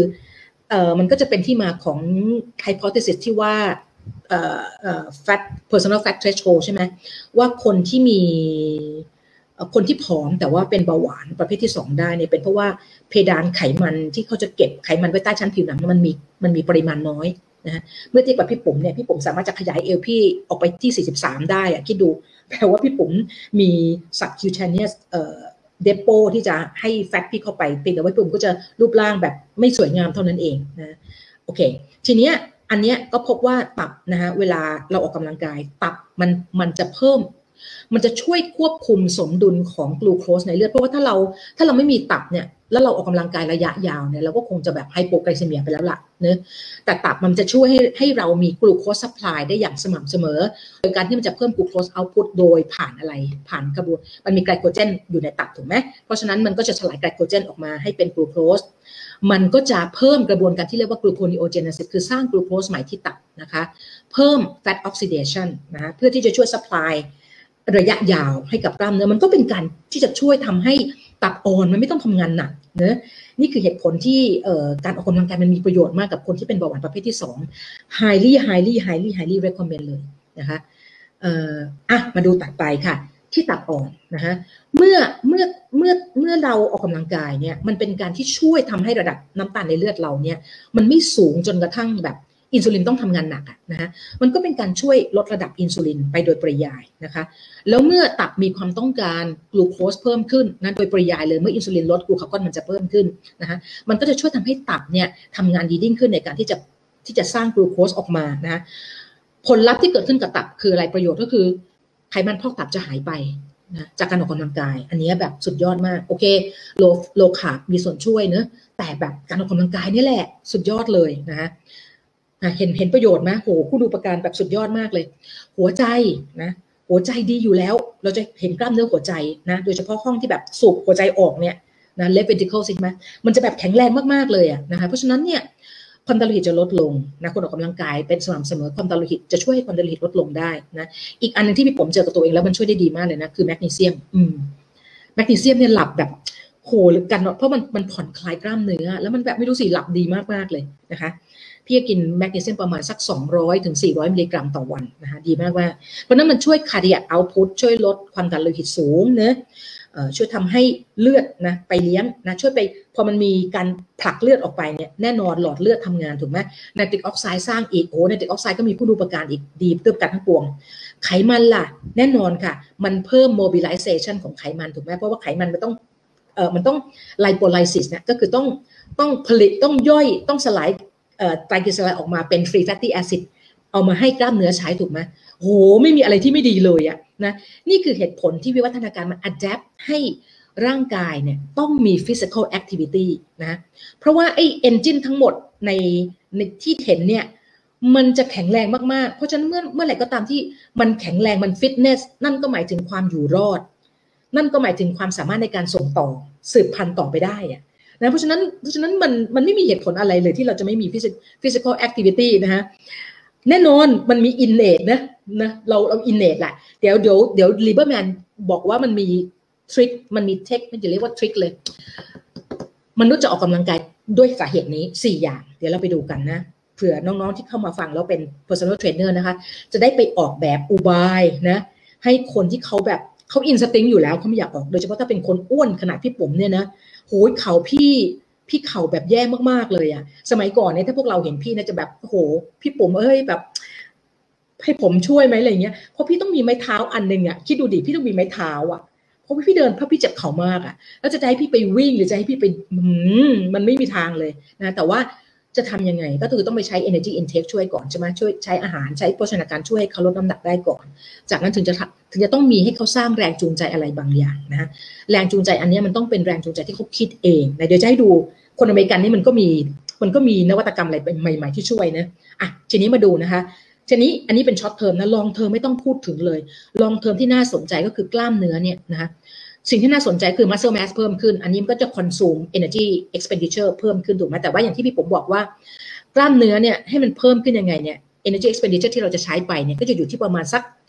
เอ่อยี่สิบเปอร์เซ็นต์นะ ถ้าเป็น elite จริงๆอะพี่ผมว่าก็โอ้ต้องเป็น elite จริงๆนะถึงจะมีถึงจะสามารถใช้ physical activity counting เป็นประมาณครึ่งหนึ่งของเอ่อ total energy expenditure ได้เนี่ยนะ แต่อย่างพวกเราเนี่ยพี่ผมว่า ก็จะเพิ่มอาจจะเพิ่มจาก 20%ขึ้นไปเป็น 30%นั้นก็ก็หรูแล้วก็ดีแล้วนะ แต่ว่าสิ่งที่มันเด็ดมากเลยก็คืออันนี้ค่ะ mitochondria biogenesis เห็นไหมคะว่าการออกกำลังกายเนี่ยมันจะทำให้ไมโตคอนเดรียมันสร้างใหม่ขึ้นนะที่กล้ามไมโตคอนเดรียที่กล้ามเนื้อมันจะสร้างจำนวนไมโตคอนเดรียเพิ่มขึ้นนะฮะเพราะฉะนั้นมันก็ยิ่งเพิ่ม capacity ในการที่มันจะออกกำลังกายได้ดีมากขึ้นถูกไหม กระบวนการในการที่จะ fusion fusion fission คือกระบวนการที่หลอมรวมกัน หรือแตกออกจากกันในกระบวนการ biogenesis เนี่ยนะมันก็ดีขึ้น mitophagy ดีขึ้น เก็บกวาดออของเสียที่เกิดขึ้นโอ้ดีหมดเลยนะโอ้ไม่มีอะไรที่ไม่ดีเลย อันนี้คือระยะระยะยาวนะระยะยาวที่เกิดกับที่เกิดกับเซลล์ไขมันเนื้อเยื่อไขมันก็ดีหมดนะ insulin sensitive ดีขึ้นนะเพิ่ม เออก็พูดง่ายๆว่ามันจะมีทั้ง glucose uptake เข้าไปเพื่อเก็บเป็นเป็นเป็นไขมันใหม่ แต่ turnover ก็จะดีขึ้นด้วยนะ turnover ก็จะดีขึ้นด้วยเพราะว่า triglyceride mobilization มันจะมันจะ matching กับไอตัว glucose uptake อะนะแล้วมันเมื่อแล้วเมื่อมันมีการใช้กลูโคสไปนะจากในการออกกำลังกาย มันจะไม่เหลือ มันจะไม่ทำให้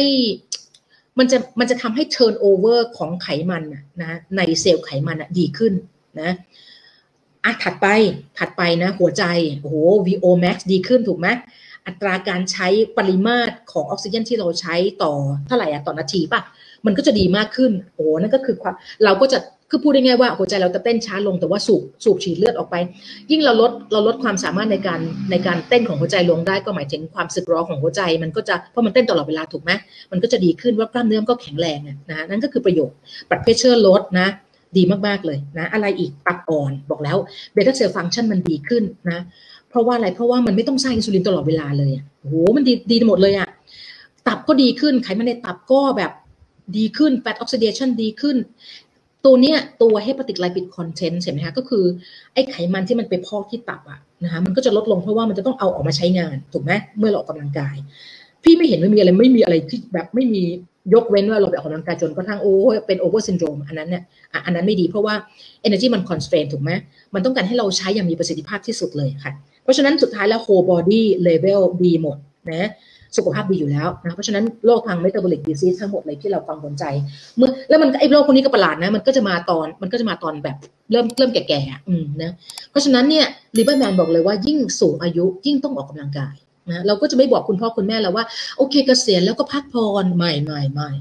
เขาต้องมีกิจกรรมทางกายนะคะจะเป็นชี้กงจะเป็นอะไรจะเป็นเดินเนี่ยแหละ endurance walker ในดีที่สุด พี่ผมก็ใช้วิธีการเดินนะโอเค เอาละค่ะ อันนี้จะเป็นให้ดูนะมันมันลึกเกินไปนะ พี่ผมว่าเราดูคร่าวๆ เราจะเราจะให้ดูตัวที่เป็น exocrine ทั้งหมดเลยนะ เดี๋ยวปึ๊บปึ๊บมาให้หมดเลยนะเราจะเห็นเลยว่า exer exerkine นี่คือ คือ ก็คือโมเลกุลส่งสัญญาณนะคือฮอร์โมนต่างๆ ที่มันออกมาเวลาเรามีกิจกรรมทางกายนะ ไม่ใช่เฉพาะแค่ตัวกล้ามเนื้อที่ออกมานะคะ ตัวเซลล์ไขมันเนื้อเยื่อไขมันก็สร้างนะกลุ่มที่เป็น exerkine ออกมาเหมือนกัน หัวใจก็สร้างสิ่งที่เป็น exerkine เขาเรียกว่า NAP นะคะก็สร้างสิ่งที่เป็นโมเลกุลที่ที่ชื่อว่า ANP ออกมาเหมือนกันเนอะมันสุดยอดมากๆเลยนะแล้วก็ตัวเอ่อตัว หลอดเลือดก็สร้างตัว nitric oxide ออกมานะมีอะไรอีก beta cell ก็สร้างฮอร์โมนที่ชื่ออินซูลิน glucagon ออกมานะตับสร้างตัวที่เป็น signaling molecule 3 ตัวนะคะตัวเอ่อ ANGPTL4 เนี่ยมันคือมันก็จำชื่อมันเป็นเทคนิคชื่อเทคนิคนะ follistatin สร้าง FGF 21 ออกมานะคะ พวกนี้มันเป็นโมเลกุลส่งสัญญาณที่จะแบบ ที่จะทำให้เรามีการ coordination ในการทำงานร่วมกันนะฮะของระบบต่างๆ ในร่างกายเราแล้วก็ทำให้เรามีสุขภาพที่ดีนะฮะโดยเฉพาะสมองพวกเราจะเห็นว่าตรงเนี้ยนะฮะตัวแคติโคลามีนมันเอ่อตัวเอ่อ sympathetic nervous system ถูกกระตุ้นถูกไหมเวลาออกกำลังกายนะ เพราะฉะนั้นเนี่ยมันจะเริ่มทำให้ไอตัวเอ่อ BDNF หรือ brain derived neurotropic แฟกเตอร์ที่อยู่ในสมองเราเนี่ยมันเริ่มทำงาน เพราะว่าเวลาเรามีกิจกรรมทางกายมันจะต้องมี coordination นะมันเป็นการที่ทำให้เราสมองเราแบบใหม่สดตลอดเวลาเลยอะนะมันเป็นวิธีการที่ป้องกันอัลไซเมอร์ได้ดีมากเวลาเราออกกำลังกายนะคะโอเค เอาละค่ะ ฉบับถัดไปไว้ไป เวลาไม่พอละฉบับต่อไปเร็วๆแล้วกัน จริง ๆ มันก็คือเป็นฉบับที่พูดแต่ฉบับนี้จะพูดถึง myokine อย่างเดียว คือพูดถึงโมเลกุลส่งสัญญาณที่ออกออกมาโดยกล้ามเนื้อเท่านั้นนะคะแล้วก็จะพูดสิ่งสำคัญก็คือมันมี cross talk นะะ มันมี cross talk เพียงแต่ว่าเขาไม่ได้พูดลึกเขาไม่ได้พูดเอ่อ overview มากเท่าฉบับแรกเขาพูดเจาะจงไปที่ตัวว่ากล้ามเนื้อมันสร้างอะไรออกบ้างแล้วตัวตัวสำคัญที่ที่ที่ที่นักวิจัยรู้จักเอ่อไมโอไคน์ตัวแรกที่ที่นักวิจัยรู้จักก็คือตัว IL6 นะคะที่ที่พูดที่เขาพูดกันแต่ว่า at the end of the day แล้วพี่ผมว่ามันไม่ต่างกันก็คือไมโอไคน์เป็น group of skeletal skeletal muscle นะคะเปปเป็น peptide hormone เนี่ยที่ play an important part นะคะในการที่จะส่งสัญญาณพูดคุยกับเอ่ออวัยวะอื่นนะคะพี่ผมว่าใกล้เคียงกับใกล้เคียงกับอันที่เรา paper ที่เราตอกย้ำอะตอกย้ำตอกย้ำเพราะว่า paper ฉบับนี้เก่ากว่าฉบับที่แล้วนะฉบับที่แล้วปี 2020 ฉบับนี้น่าจะเป็นปีเออพี่ลืมดูกันฉบับไหนปีนี้ฉบับ2018 ค่ะ ขอโทษก็ก็ก็ช้ากว่า 2 ปีนะเพราะฉะนั้นมันก็ก็พูดเฉพาะแค่ตัวไมโอไคน์เนอะเร็วๆไปเลยนะสุดท้ายแล้วเนี่ยนะคะ สุดท้ายแล้วเนี่ย sorry ค่ะ สุดท้ายแล้วก็บอกว่านะคะถึงแม้ many cytokine are involved in the crosstalk between uh, skeletal muscle กับ adipose tissue นะคะ แต่ว่าตัวเขาบอกว่าตัว IL6 นะคะ IL15 แล้วก็ตัว irisin นะคะ แล้วก็ myostatin เนี่ย เป็นตัวที่เขาคิดว่าเป็นตัวที่มีบทบาทมากที่สุดในการที่จะมี conversation ระหว่างกล้ามเนื้อกับตัว adipose tissue นะอันนี้ก็เป็นการรีวิวของฉบับนี้นะแต่ at the end of the day นี่คือมีประโยชน์หมดนะคะไม่ต้องไม่ต้องสงสัย อีกฉบับหนึ่งอันนี้เป็นการเป็นลองเป็นการที่ดู 15 นะคะ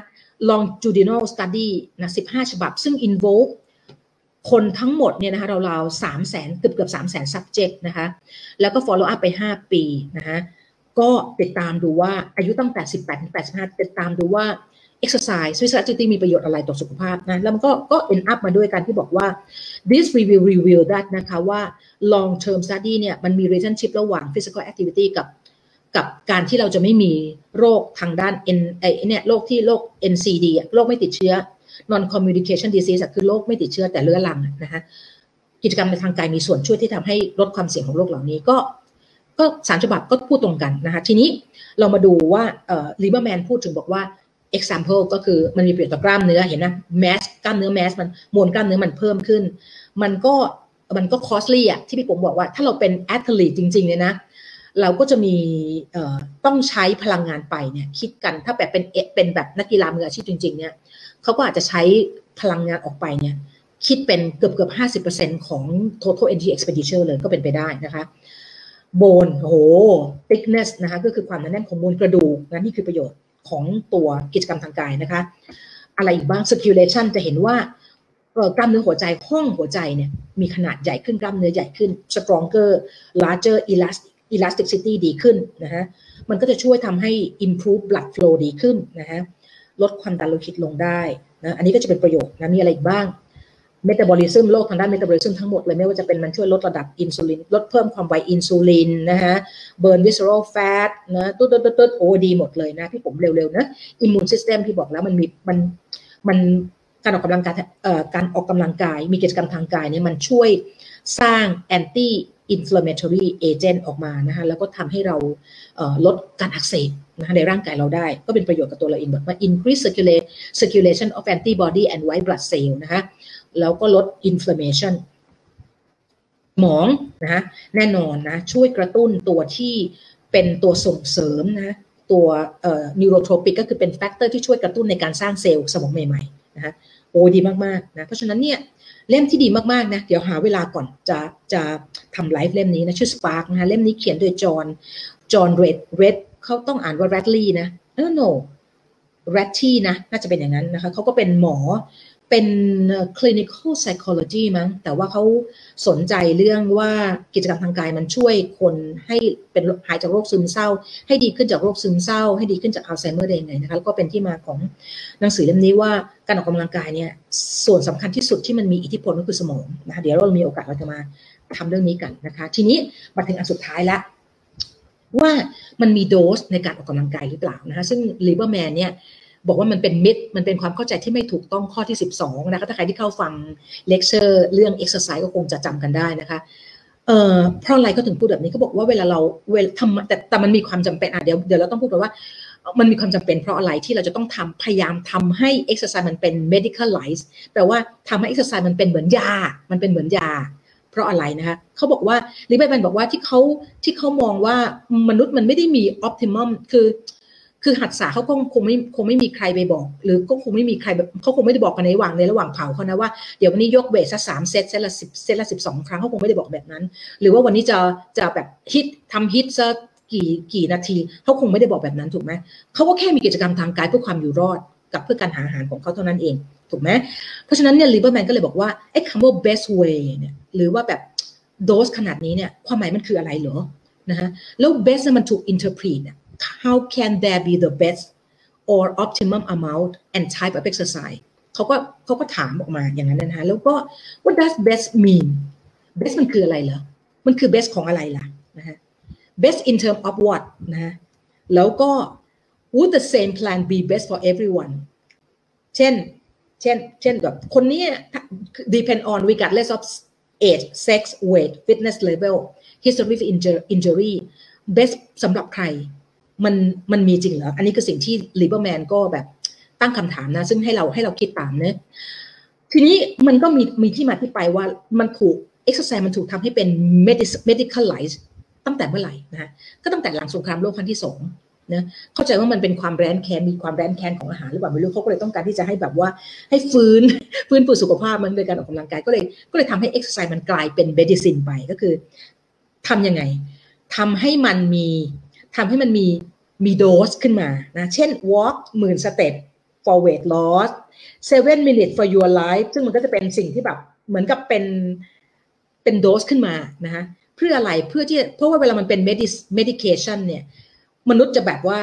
หมอสั่งมาก็ต้องทำอะคือมันเหมือนมันเป็นการที่ช่วยทำให้คนคนนั้นเนี่ยคล้อยตามในการที่จะ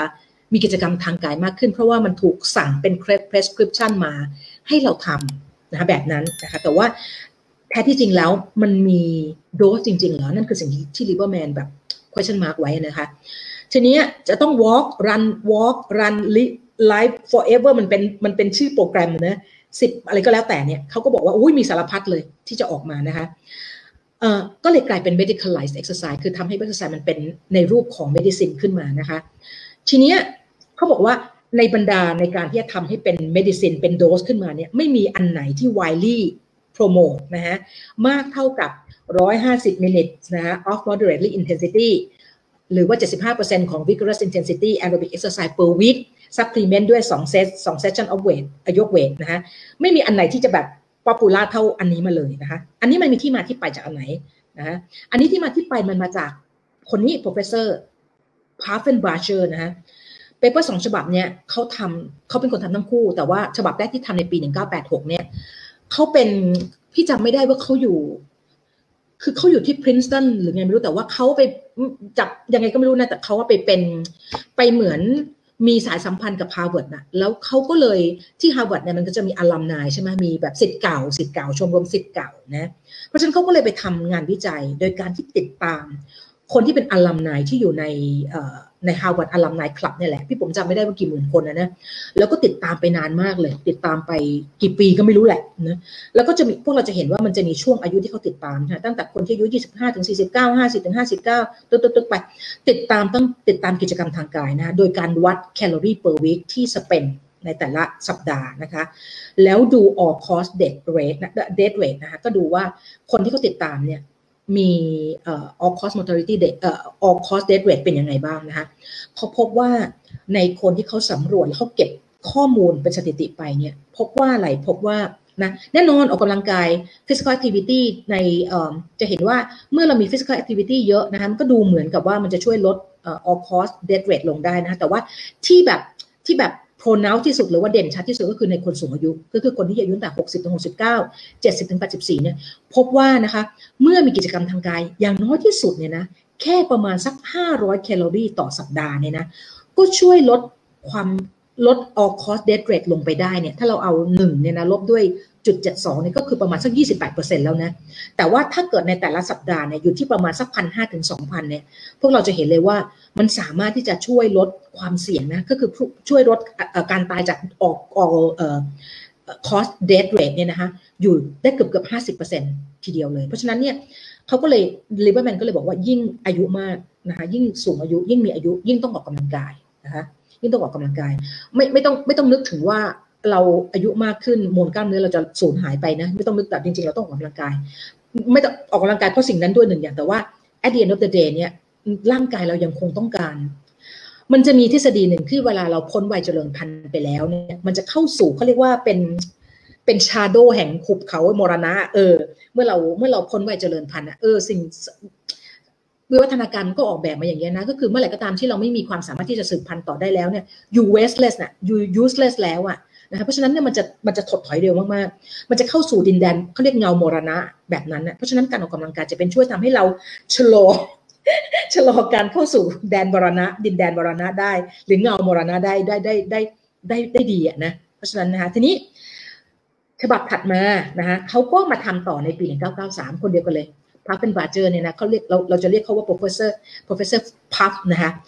เอ่ออันเนี้ยมันจะเห็นเลยว่ามันไม่เป็นลีเนียไม่ความว่ายิ่งออกกำลังกายมากเกินไปเนี่ยนะมันไม่ไม่ได้เป็นข้อดีเลยมันเป็นข้อเสียนะเพราะฉะนั้นเนี่ยมันก็เลยเขาบอกว่าจากนั้นเนี่ยนะคะมันก็เลยเป็นที่มาของอีนี่แหละอีอีร้อยห้าสิบ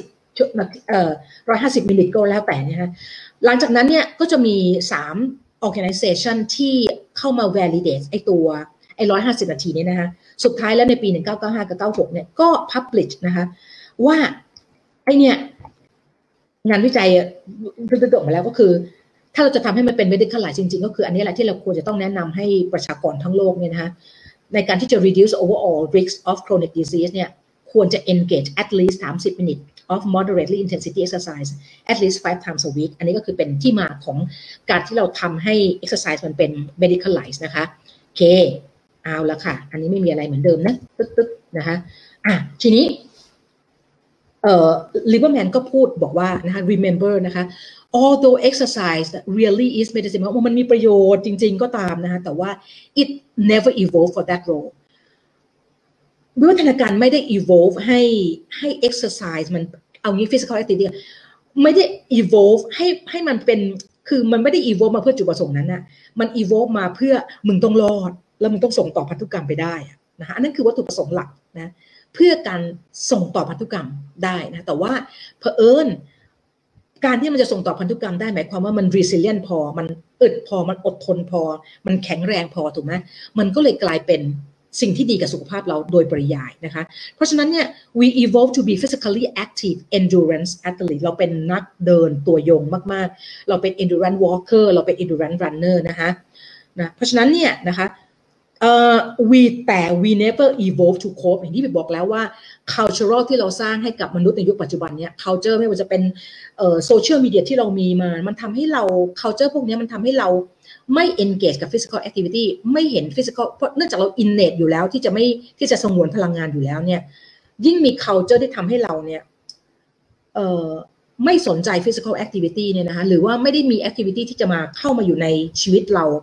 แล้วทำให้เราเลี้ยงชีพได้เนี่ยนะคะเราอย่าหวังเลยเพราะฉะนั้นเนี่ยพเราก็เลยโคบมันไม่ได้นะคะเราโคบมันไม่ได้เลย ทีนี้เขาก็บอกว่านะคะสำหรับเขา therefore there is no optimum type or amount of exercise นะมันไม่มีหรอกไอ้คำว่า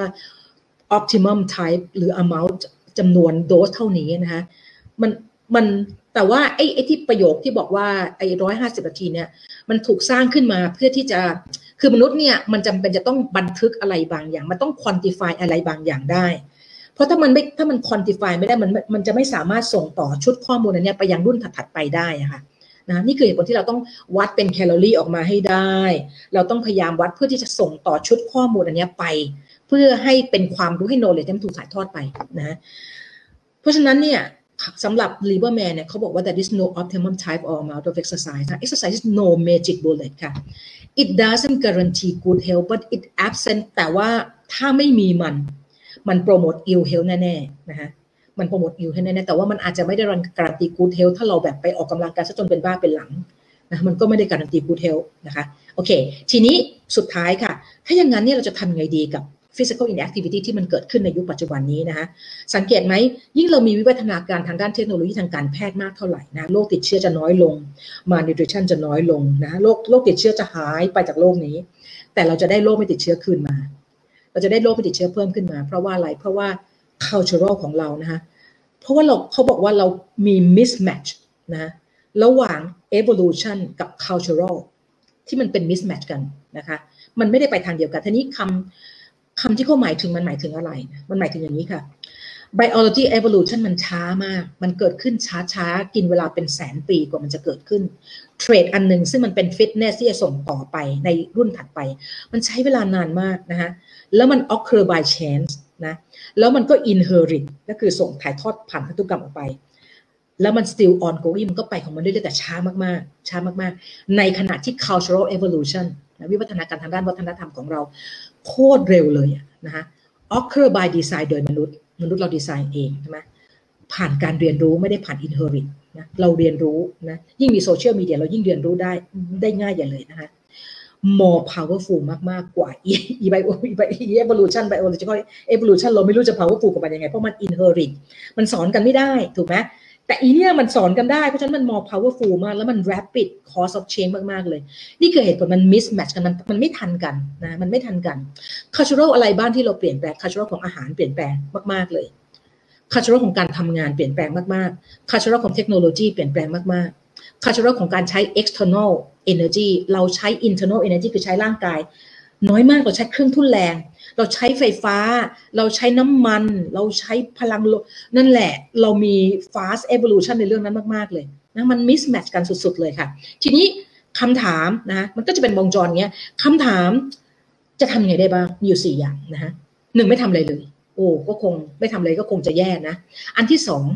invest more in treatment ก็คือเอาละก็ไปรักษามัน ที่ปลายเหตุนะก็ไม่ได้แปลกอะไรเพราะปัจจุบันนี้เราก็ทำกันอยู่แล้ว เรามีเทคโนโลยีทางด้านการแพทย์ใหม่ ๆ มากขึ้น แต่ว่ามันก็ไม่มันจะกลายเป็นไลฟ์สเปนแต่ไม่เฮลสเปนก็คือชีวิตยืนยาวแน่ๆ แต่ว่าคุณก็จะอยู่เป็นผักปลาในบ้านปลายชีวิตของเรานะฮะอันที่สามคือ educate จริงๆ เราทำมาตลอดเลยนะเขาบอกว่า NIH เนี่ยนะคะให้บัตเจตในแต่ละปีเนี่ยในเรื่องของ educate เนี่ยเยอะมากๆเลย แต่มันไม่เป็นผลเลยเพราะว่าอะไร เพราะ cultural มันเชมัน rap มัน more powerful อะอีก cultural change มัน more powerful กว่ามาก ๆ แล้วมัน rapid change มาก ๆ เลยนะฮะกว่าการที่แบบ แล้วแล้วมันดันแบบว่าอีอีสมองเรามันดันอินสติ้งแบบไม่อยากไม่อยากพลังงานสูงพลังงานอีกว่ามันไม่ง่ายเลยถูกไหมอันนั้นอันที่สี่เนี่ยที่เขาบอกเป็นเป็นเป็นความหวังก็คือ change our environment นะฮะทีนี้จะ change our our environment ยังไงเขาบอกว่าให้ใช้สมองที่เป็นเลิศของเราเนี่ย หาวิธีที่จะ incorporate นะคะหาวิธีที่จะ incorporate move การ move เนี่ยเข้าไปในกิจกรรมประจำวันให้ได้ ยกตัวอย่างเช่นพี่ผมชอบมากเลย เขาจะสร้างทางเดินใช่ไหมที่แบบมันจะต้องเหยียบเหยียบแล้วมันจะเหยียบแล้วมันจะถ้าเรามีการสตอมหรือกระทืบลงไปอะมันจะเป็นการที่จะชาร์จพลังงานให้กับให้กับเมืองนี้คือเหมือนจะต้องมีกิจกรรมทางกายที่เขาสนุกที่จะต้องไปเล่นน่ะจะต้องไปเล่นแล้วทำให้ ทำให้เพลิน เพราะว่าเราจะมีเราจะมีกิจกรรมทางกายก็ต่อเมื่อ เป็นความอยู่รอดของเราเท่านั้นทำแล้วมันทำให้เรารอด กับสองทำแล้วทำให้เราเกิดความเป็นเผ่ากับคนอื่นนะเขาบอกให้ใช้กิจกรรมสองอย่างนี้เป็นตัวที่จะเป็นเป็นการเปลี่ยน environment นะทีนี้นะคะเขาบอกว่า make it fun นะกับ make it part of our environment again ก็คือทำให้มันเข้ามาเป็น corporate เข้ามาอยู่ในในการในอย่างเช่น อย่างเช่น อย่างเช่นอะให้ดูตัวอย่างนะพี่ผมว่าตัวอย่างที่ดีนะ เดี๋ยวดูเปียกเปิดเลยนะเขาบอกว่าข่าวดีใน professor พูดนะลิเบอร์แมนพูดนะบอกว่า ข่าวดีก็คือมนุษย์เนี่ยนะ rarely สองล้านปีที่ผ่านมาเนี่ยนะมนุษย์ rarely engage นะคะมนุษย์ยากมากเลยที่จะไปขอร้องให้มนุษย์เนี่ยนะมาช่วยมีกิจกรรมทางกายเป็นชั่วโมงชั่วโมงได้เนี่ยนะยากมาก ถ้าไม่ถ้าถ้าถ้าให้เขาทำ alone ยากมากๆเลยนะ keyword มันอยู่ที่คำว่า alone นะถ้าจะให้ใครคนใดคนหนึ่งนะไปทำอะไรที่เป็นกิจกรรมทางกายนานๆ มากๆ alone เนี่ยยาก หรือว่าเป็นไปได้ระยะยาวยากมากๆเลยนะเพราะว่าอะไรมันจะต้องมีตัวตัวช่วยอยู่เนี่ยอันนี้ก็คือหนึ่ง social reason มันจะต้องมีเหตุผลทางโซเชียลที่ทำให้คนเราออกไปมีกิจกรรมทางกาย เพราะฉะนั้นเราพยายามหาแรงจูงใจ เช่น มี buddy นะคะสร้างเครือข่ายการวิ่งของเรา สร้างแก๊งท้าทายกันต่างๆนานานะคะเพื่อความเป็นเผ่าเพื่อความสนุกอันที่หนึ่งอันที่สองฝ่าฟันทีนี้มันเราจะยอมเราจะยอมใส่พลัง กายลงไปก็ต่อเมื่อมันต้องฝ่าฟันทำสิ่งที่ยากลำบากร่วมกันเพื่อความอยู่รอดเช่นอพยพล่าสัตว์อะอันนี้ในอดีตเราทำถูกไหมแต่ปัจจุบันเราไม่ปัจจุบันนี้เราไม่มีอะอันที่สามคือมันต้องมี meaningful กับชีวิตและจิตวิญญาณของเรานะนี่พี่ผมเห็นตัวเองอยู่อันนี้เลยนะให้ดูตัวอย่างพี่นี่ตัวอย่างนะพี่วันเนี้ยดี มันถึงขายดีมากเลย มี standing desk กับ e trade mill อันนี้ที่พี่ผมชอบมากเลยมันเป็น trade mill Lazada Shopee มันขายกันสองสามพันน่ะแล้วเราก็เอา โต๊ะมาวางทาบมัน แล้วก็จะทำงานแล้วก็เดินไปด้วยแล้วก็แล้วก็แล้วก็ทำงานไปด้วยนะคะอ่าพี่พี่ปุ๋มเขาบอกว่าไอเดียต้องเป็นอย่างนี้ ต้องมีกระจายสังคมฝ่าฟันสิ่งที่ยากลำบากร่วมกัน มีความหมายกับจิตวิญญาณแล้วก็สร้างมีโซมี peer pressure มี social pressure คือ มีคนเขาคาดหวังจากเราพี่ปุ๋มก็พี่ปุ๋มสองอย่างเนี้ยเออน้องๆก็คาดหวังเราเนะอยากให้เราแบบว่าสุขภาพดีนะเพราะฉะนั้นเนี่ยเราก็อยู่ด้วย ความคาดหวังของของคนที่เรารักเออเขาอยากให้เราเขาอยากให้เราเป็นโรโมเดลเขาอยากให้เรามีสุขภาพดี เพื่อที่เราจะได้จะได้เอออยู่ทำประโยชน์ให้โลกนี้อะไรประมาณนี้นะพี่ผมก็เลยเห็นตัวเอง พี่เนี่ยเดินมาพันวันเนอะแล้วพี่ก็พี่ของพี่เนี่ยแล้วพี่ก็จะโพสต์ลง Facebook ทุกวันเลยสมัยก่อนนะตั้งแต่ปี อันนี้ตั้งแต่ปี 59 พี่เริ่มเดิน ตั้งแต่วันที่ประมาณวันที่หนึ่งที่สองมกราปี 59นี่แหละ แล้วพี่ก็เดินมาพันวันนะแล้วพี่ก็เก็บสถิติได้เดินไปถึงทิเบตตอนนั้นอะเก็บไมล์เก็บ ระยะทางนะฮะแล้วพี่ก็โพสต์ทุกวันเลยโพสต์ทุกวันเลย แต่พี่ปุ๋มจะใช้ primitive มากนะ พี่ชอบอี step counter นี่แหละ มันเหน็บที่พุงพี่แล้วมันจะเตือนพี่ตลอดเวลาหยิบขึ้นมาดูนะฮะโอเค เพราะของพี่คือ2 อย่างนี้มีความหมายกับจิตวิญญาณพี่แล้วก็สร้างสร้างแรงคาดมีแรงมีแรงคาดหวังจากสังคมที่พี่ปุ๋มอยู่พี่ปุ๋มโพสต์ social media เนี่ยมันจะมีเพื่อนแบบแก๊งเดียวกันอายุใกล้เคียงกันเฮ้ยปุ๋มดีจังเลยว่ะขอบคุณมากเลยแกเป็นแรงบันดาลฉันจะเอามั่งแล้วแล้วเรารู้สึกว่าเฮ้ยไม่ได้แล้วว่ะกูเลิกไม่ได้เลยว่ะประมาณนี้นะคะ ให้เราหาอุบายนะเพื่อจะทำให้เราทำสิ่งที่แบบเราไม่อยากทำอยู่แล้ว เราสงวนพลังงานอยู่แล้วนะในชีวิตประจำวันของเรา อีกอันหนึ่งอีเว็บไซต์เนี่ยพี่ชอบมากเลยลองเข้าไปดูกันนะ มันชื่อ stick.com เว็บไซต์เนี่ยมันโหมันมันสุดยอดมากเลยอะอยากให้มีคนไทยทำเนะมันเป็นเว็บไซต์ที่ ถ้าเราเข้าไปเป็นสมาชิกมาเราซายอินเข้าไปกับมันแล้วเนี่ยนะมันจะให้เรา select goal เว้ย goal ของเรามีอะไรบ้าง เช่น lose weight นะ exercise regularly quit smoking นู่นนี่นั่นก็ว่ากันไปมันจะมีให้เราเลือกนะ แล้วก็หรือมีค่าต้มโกงเราก็แล้วแต่มีไป แล้วที่สำคัญก็คือว่าเขาจะปรับเรา เขาจะให้เราเนี่ยให้เวลาให้เราเลือกเอ่อ foundation หรือให้เราเลือกสาธารณะเอ่อให้เราเลือกเอ่อองค์กรสาธารณะที่เราอยากจะบริจาคเงิน อย่างพี่ผมอะรักสัตว์ใช่ไหม พี่บอกว่าพี่จะบริจาคสมมติพี่ปุ๋มจะบริจาคให้หน่วยงานที่ทำเกี่ยวกับเรื่องคุ้มครองสวัสดิภาพสัตว์เนี่ยเขาจะให้พี่อะ deposit เงินก้อนนี้มานะจากนั้นมันจะต้องมี buddy ก็คือ buddy ต้องเป็นคนที่รักเราจริงๆเลยนะ และอยากเห็นเราสุขภาพดี จะต้องเป็นคนคอยจับตาดูเราว่าเราอะออกกำลังกายหรือเปล่า เมื่อไหร่ก็ตามที่เราไม่ออกกำลังกายตามที่เรามี commitment ไว้ เงินที่เราจะบริจาคให้กับองค์กรเนี้ย จะถูกตัดออกไปจากออกไปให้องค์กรที่ตรงกันข้ามกับอีองค์กรนี้เช่น องค์กรที่ทรมานสัตว์อย่างเงี้ยอะไรประมาณนี้แหละ โอ้โห มันสุดยอดมากเลยอะเพราะฉะนั้นเนี่ยเขาพบว่าเอ่อลิเบอร์แมนเล่าว่าเพื่อนเพื่อนพวกคนหนึ่งเนี่ยนะก็คืออ้วนมากเลยแล้วก็สามีพยายามจะให้ลดน้ำหนักเท่าไหร่นางก็แบบไม่ยอมสักทีจนกระทั่งเนี่ยแหละ นางก็เข้าไป sign up ในในเว็บไซต์เนี่ยแล้วก็ปรากฏว่าหนึ่งปีผ่านมานางไม่เคย ไม่มีวันไหนที่นางไม่ออกกำลังกายเลย เพราะว่าเมื่อไหร่ก็ตามที่นางไม่ออกกำลังกายนางจะถูกตัดเงิน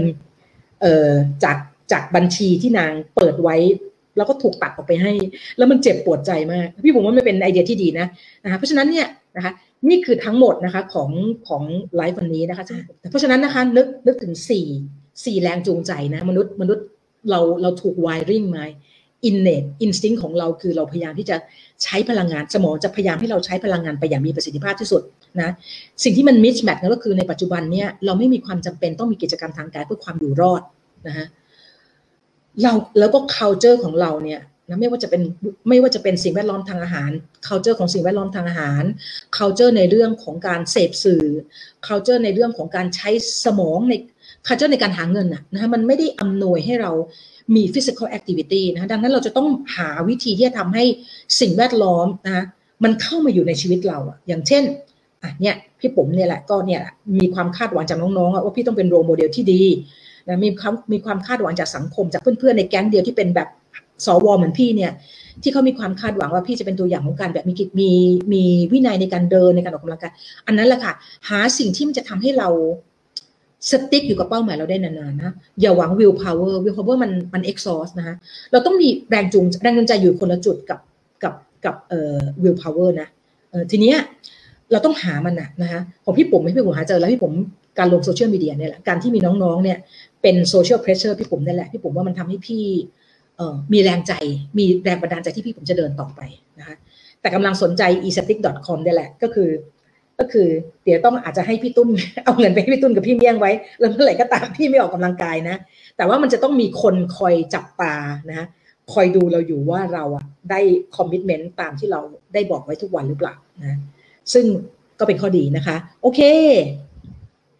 ค่ะ เอาละค่ะ วันนี้พี่ปุ่มใช้เวลาไปแบบชั่วโมงครึ่งนะคะก็จบแล้วละสำหรับไลฟ์สองตอนนะคะ แล้วเดี๋ยว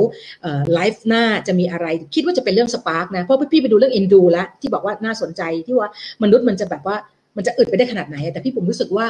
พอดีคนเขียนอะเรามี bias เล็กน้อยคือคนเขียนเป็นฟิสิกส์ physicist เป็นเป็นนักฟิสิกส์แล้วพี่รู้สึกว่าพี่พี่รู้สึกว่าเขาเข้าใจ biology เอ๊ะเขาเข้าใจวิวัฒนาการหรือเปล่าว่า คือเราก็เลยรู้สึกว่าเรายังไม่อยากเราเดี๋ยวอาจจะเป็นเรื่อง Spark หนังสือเรื่องเรื่อง Spark ค่ะว่าการออกกำลังกายมัน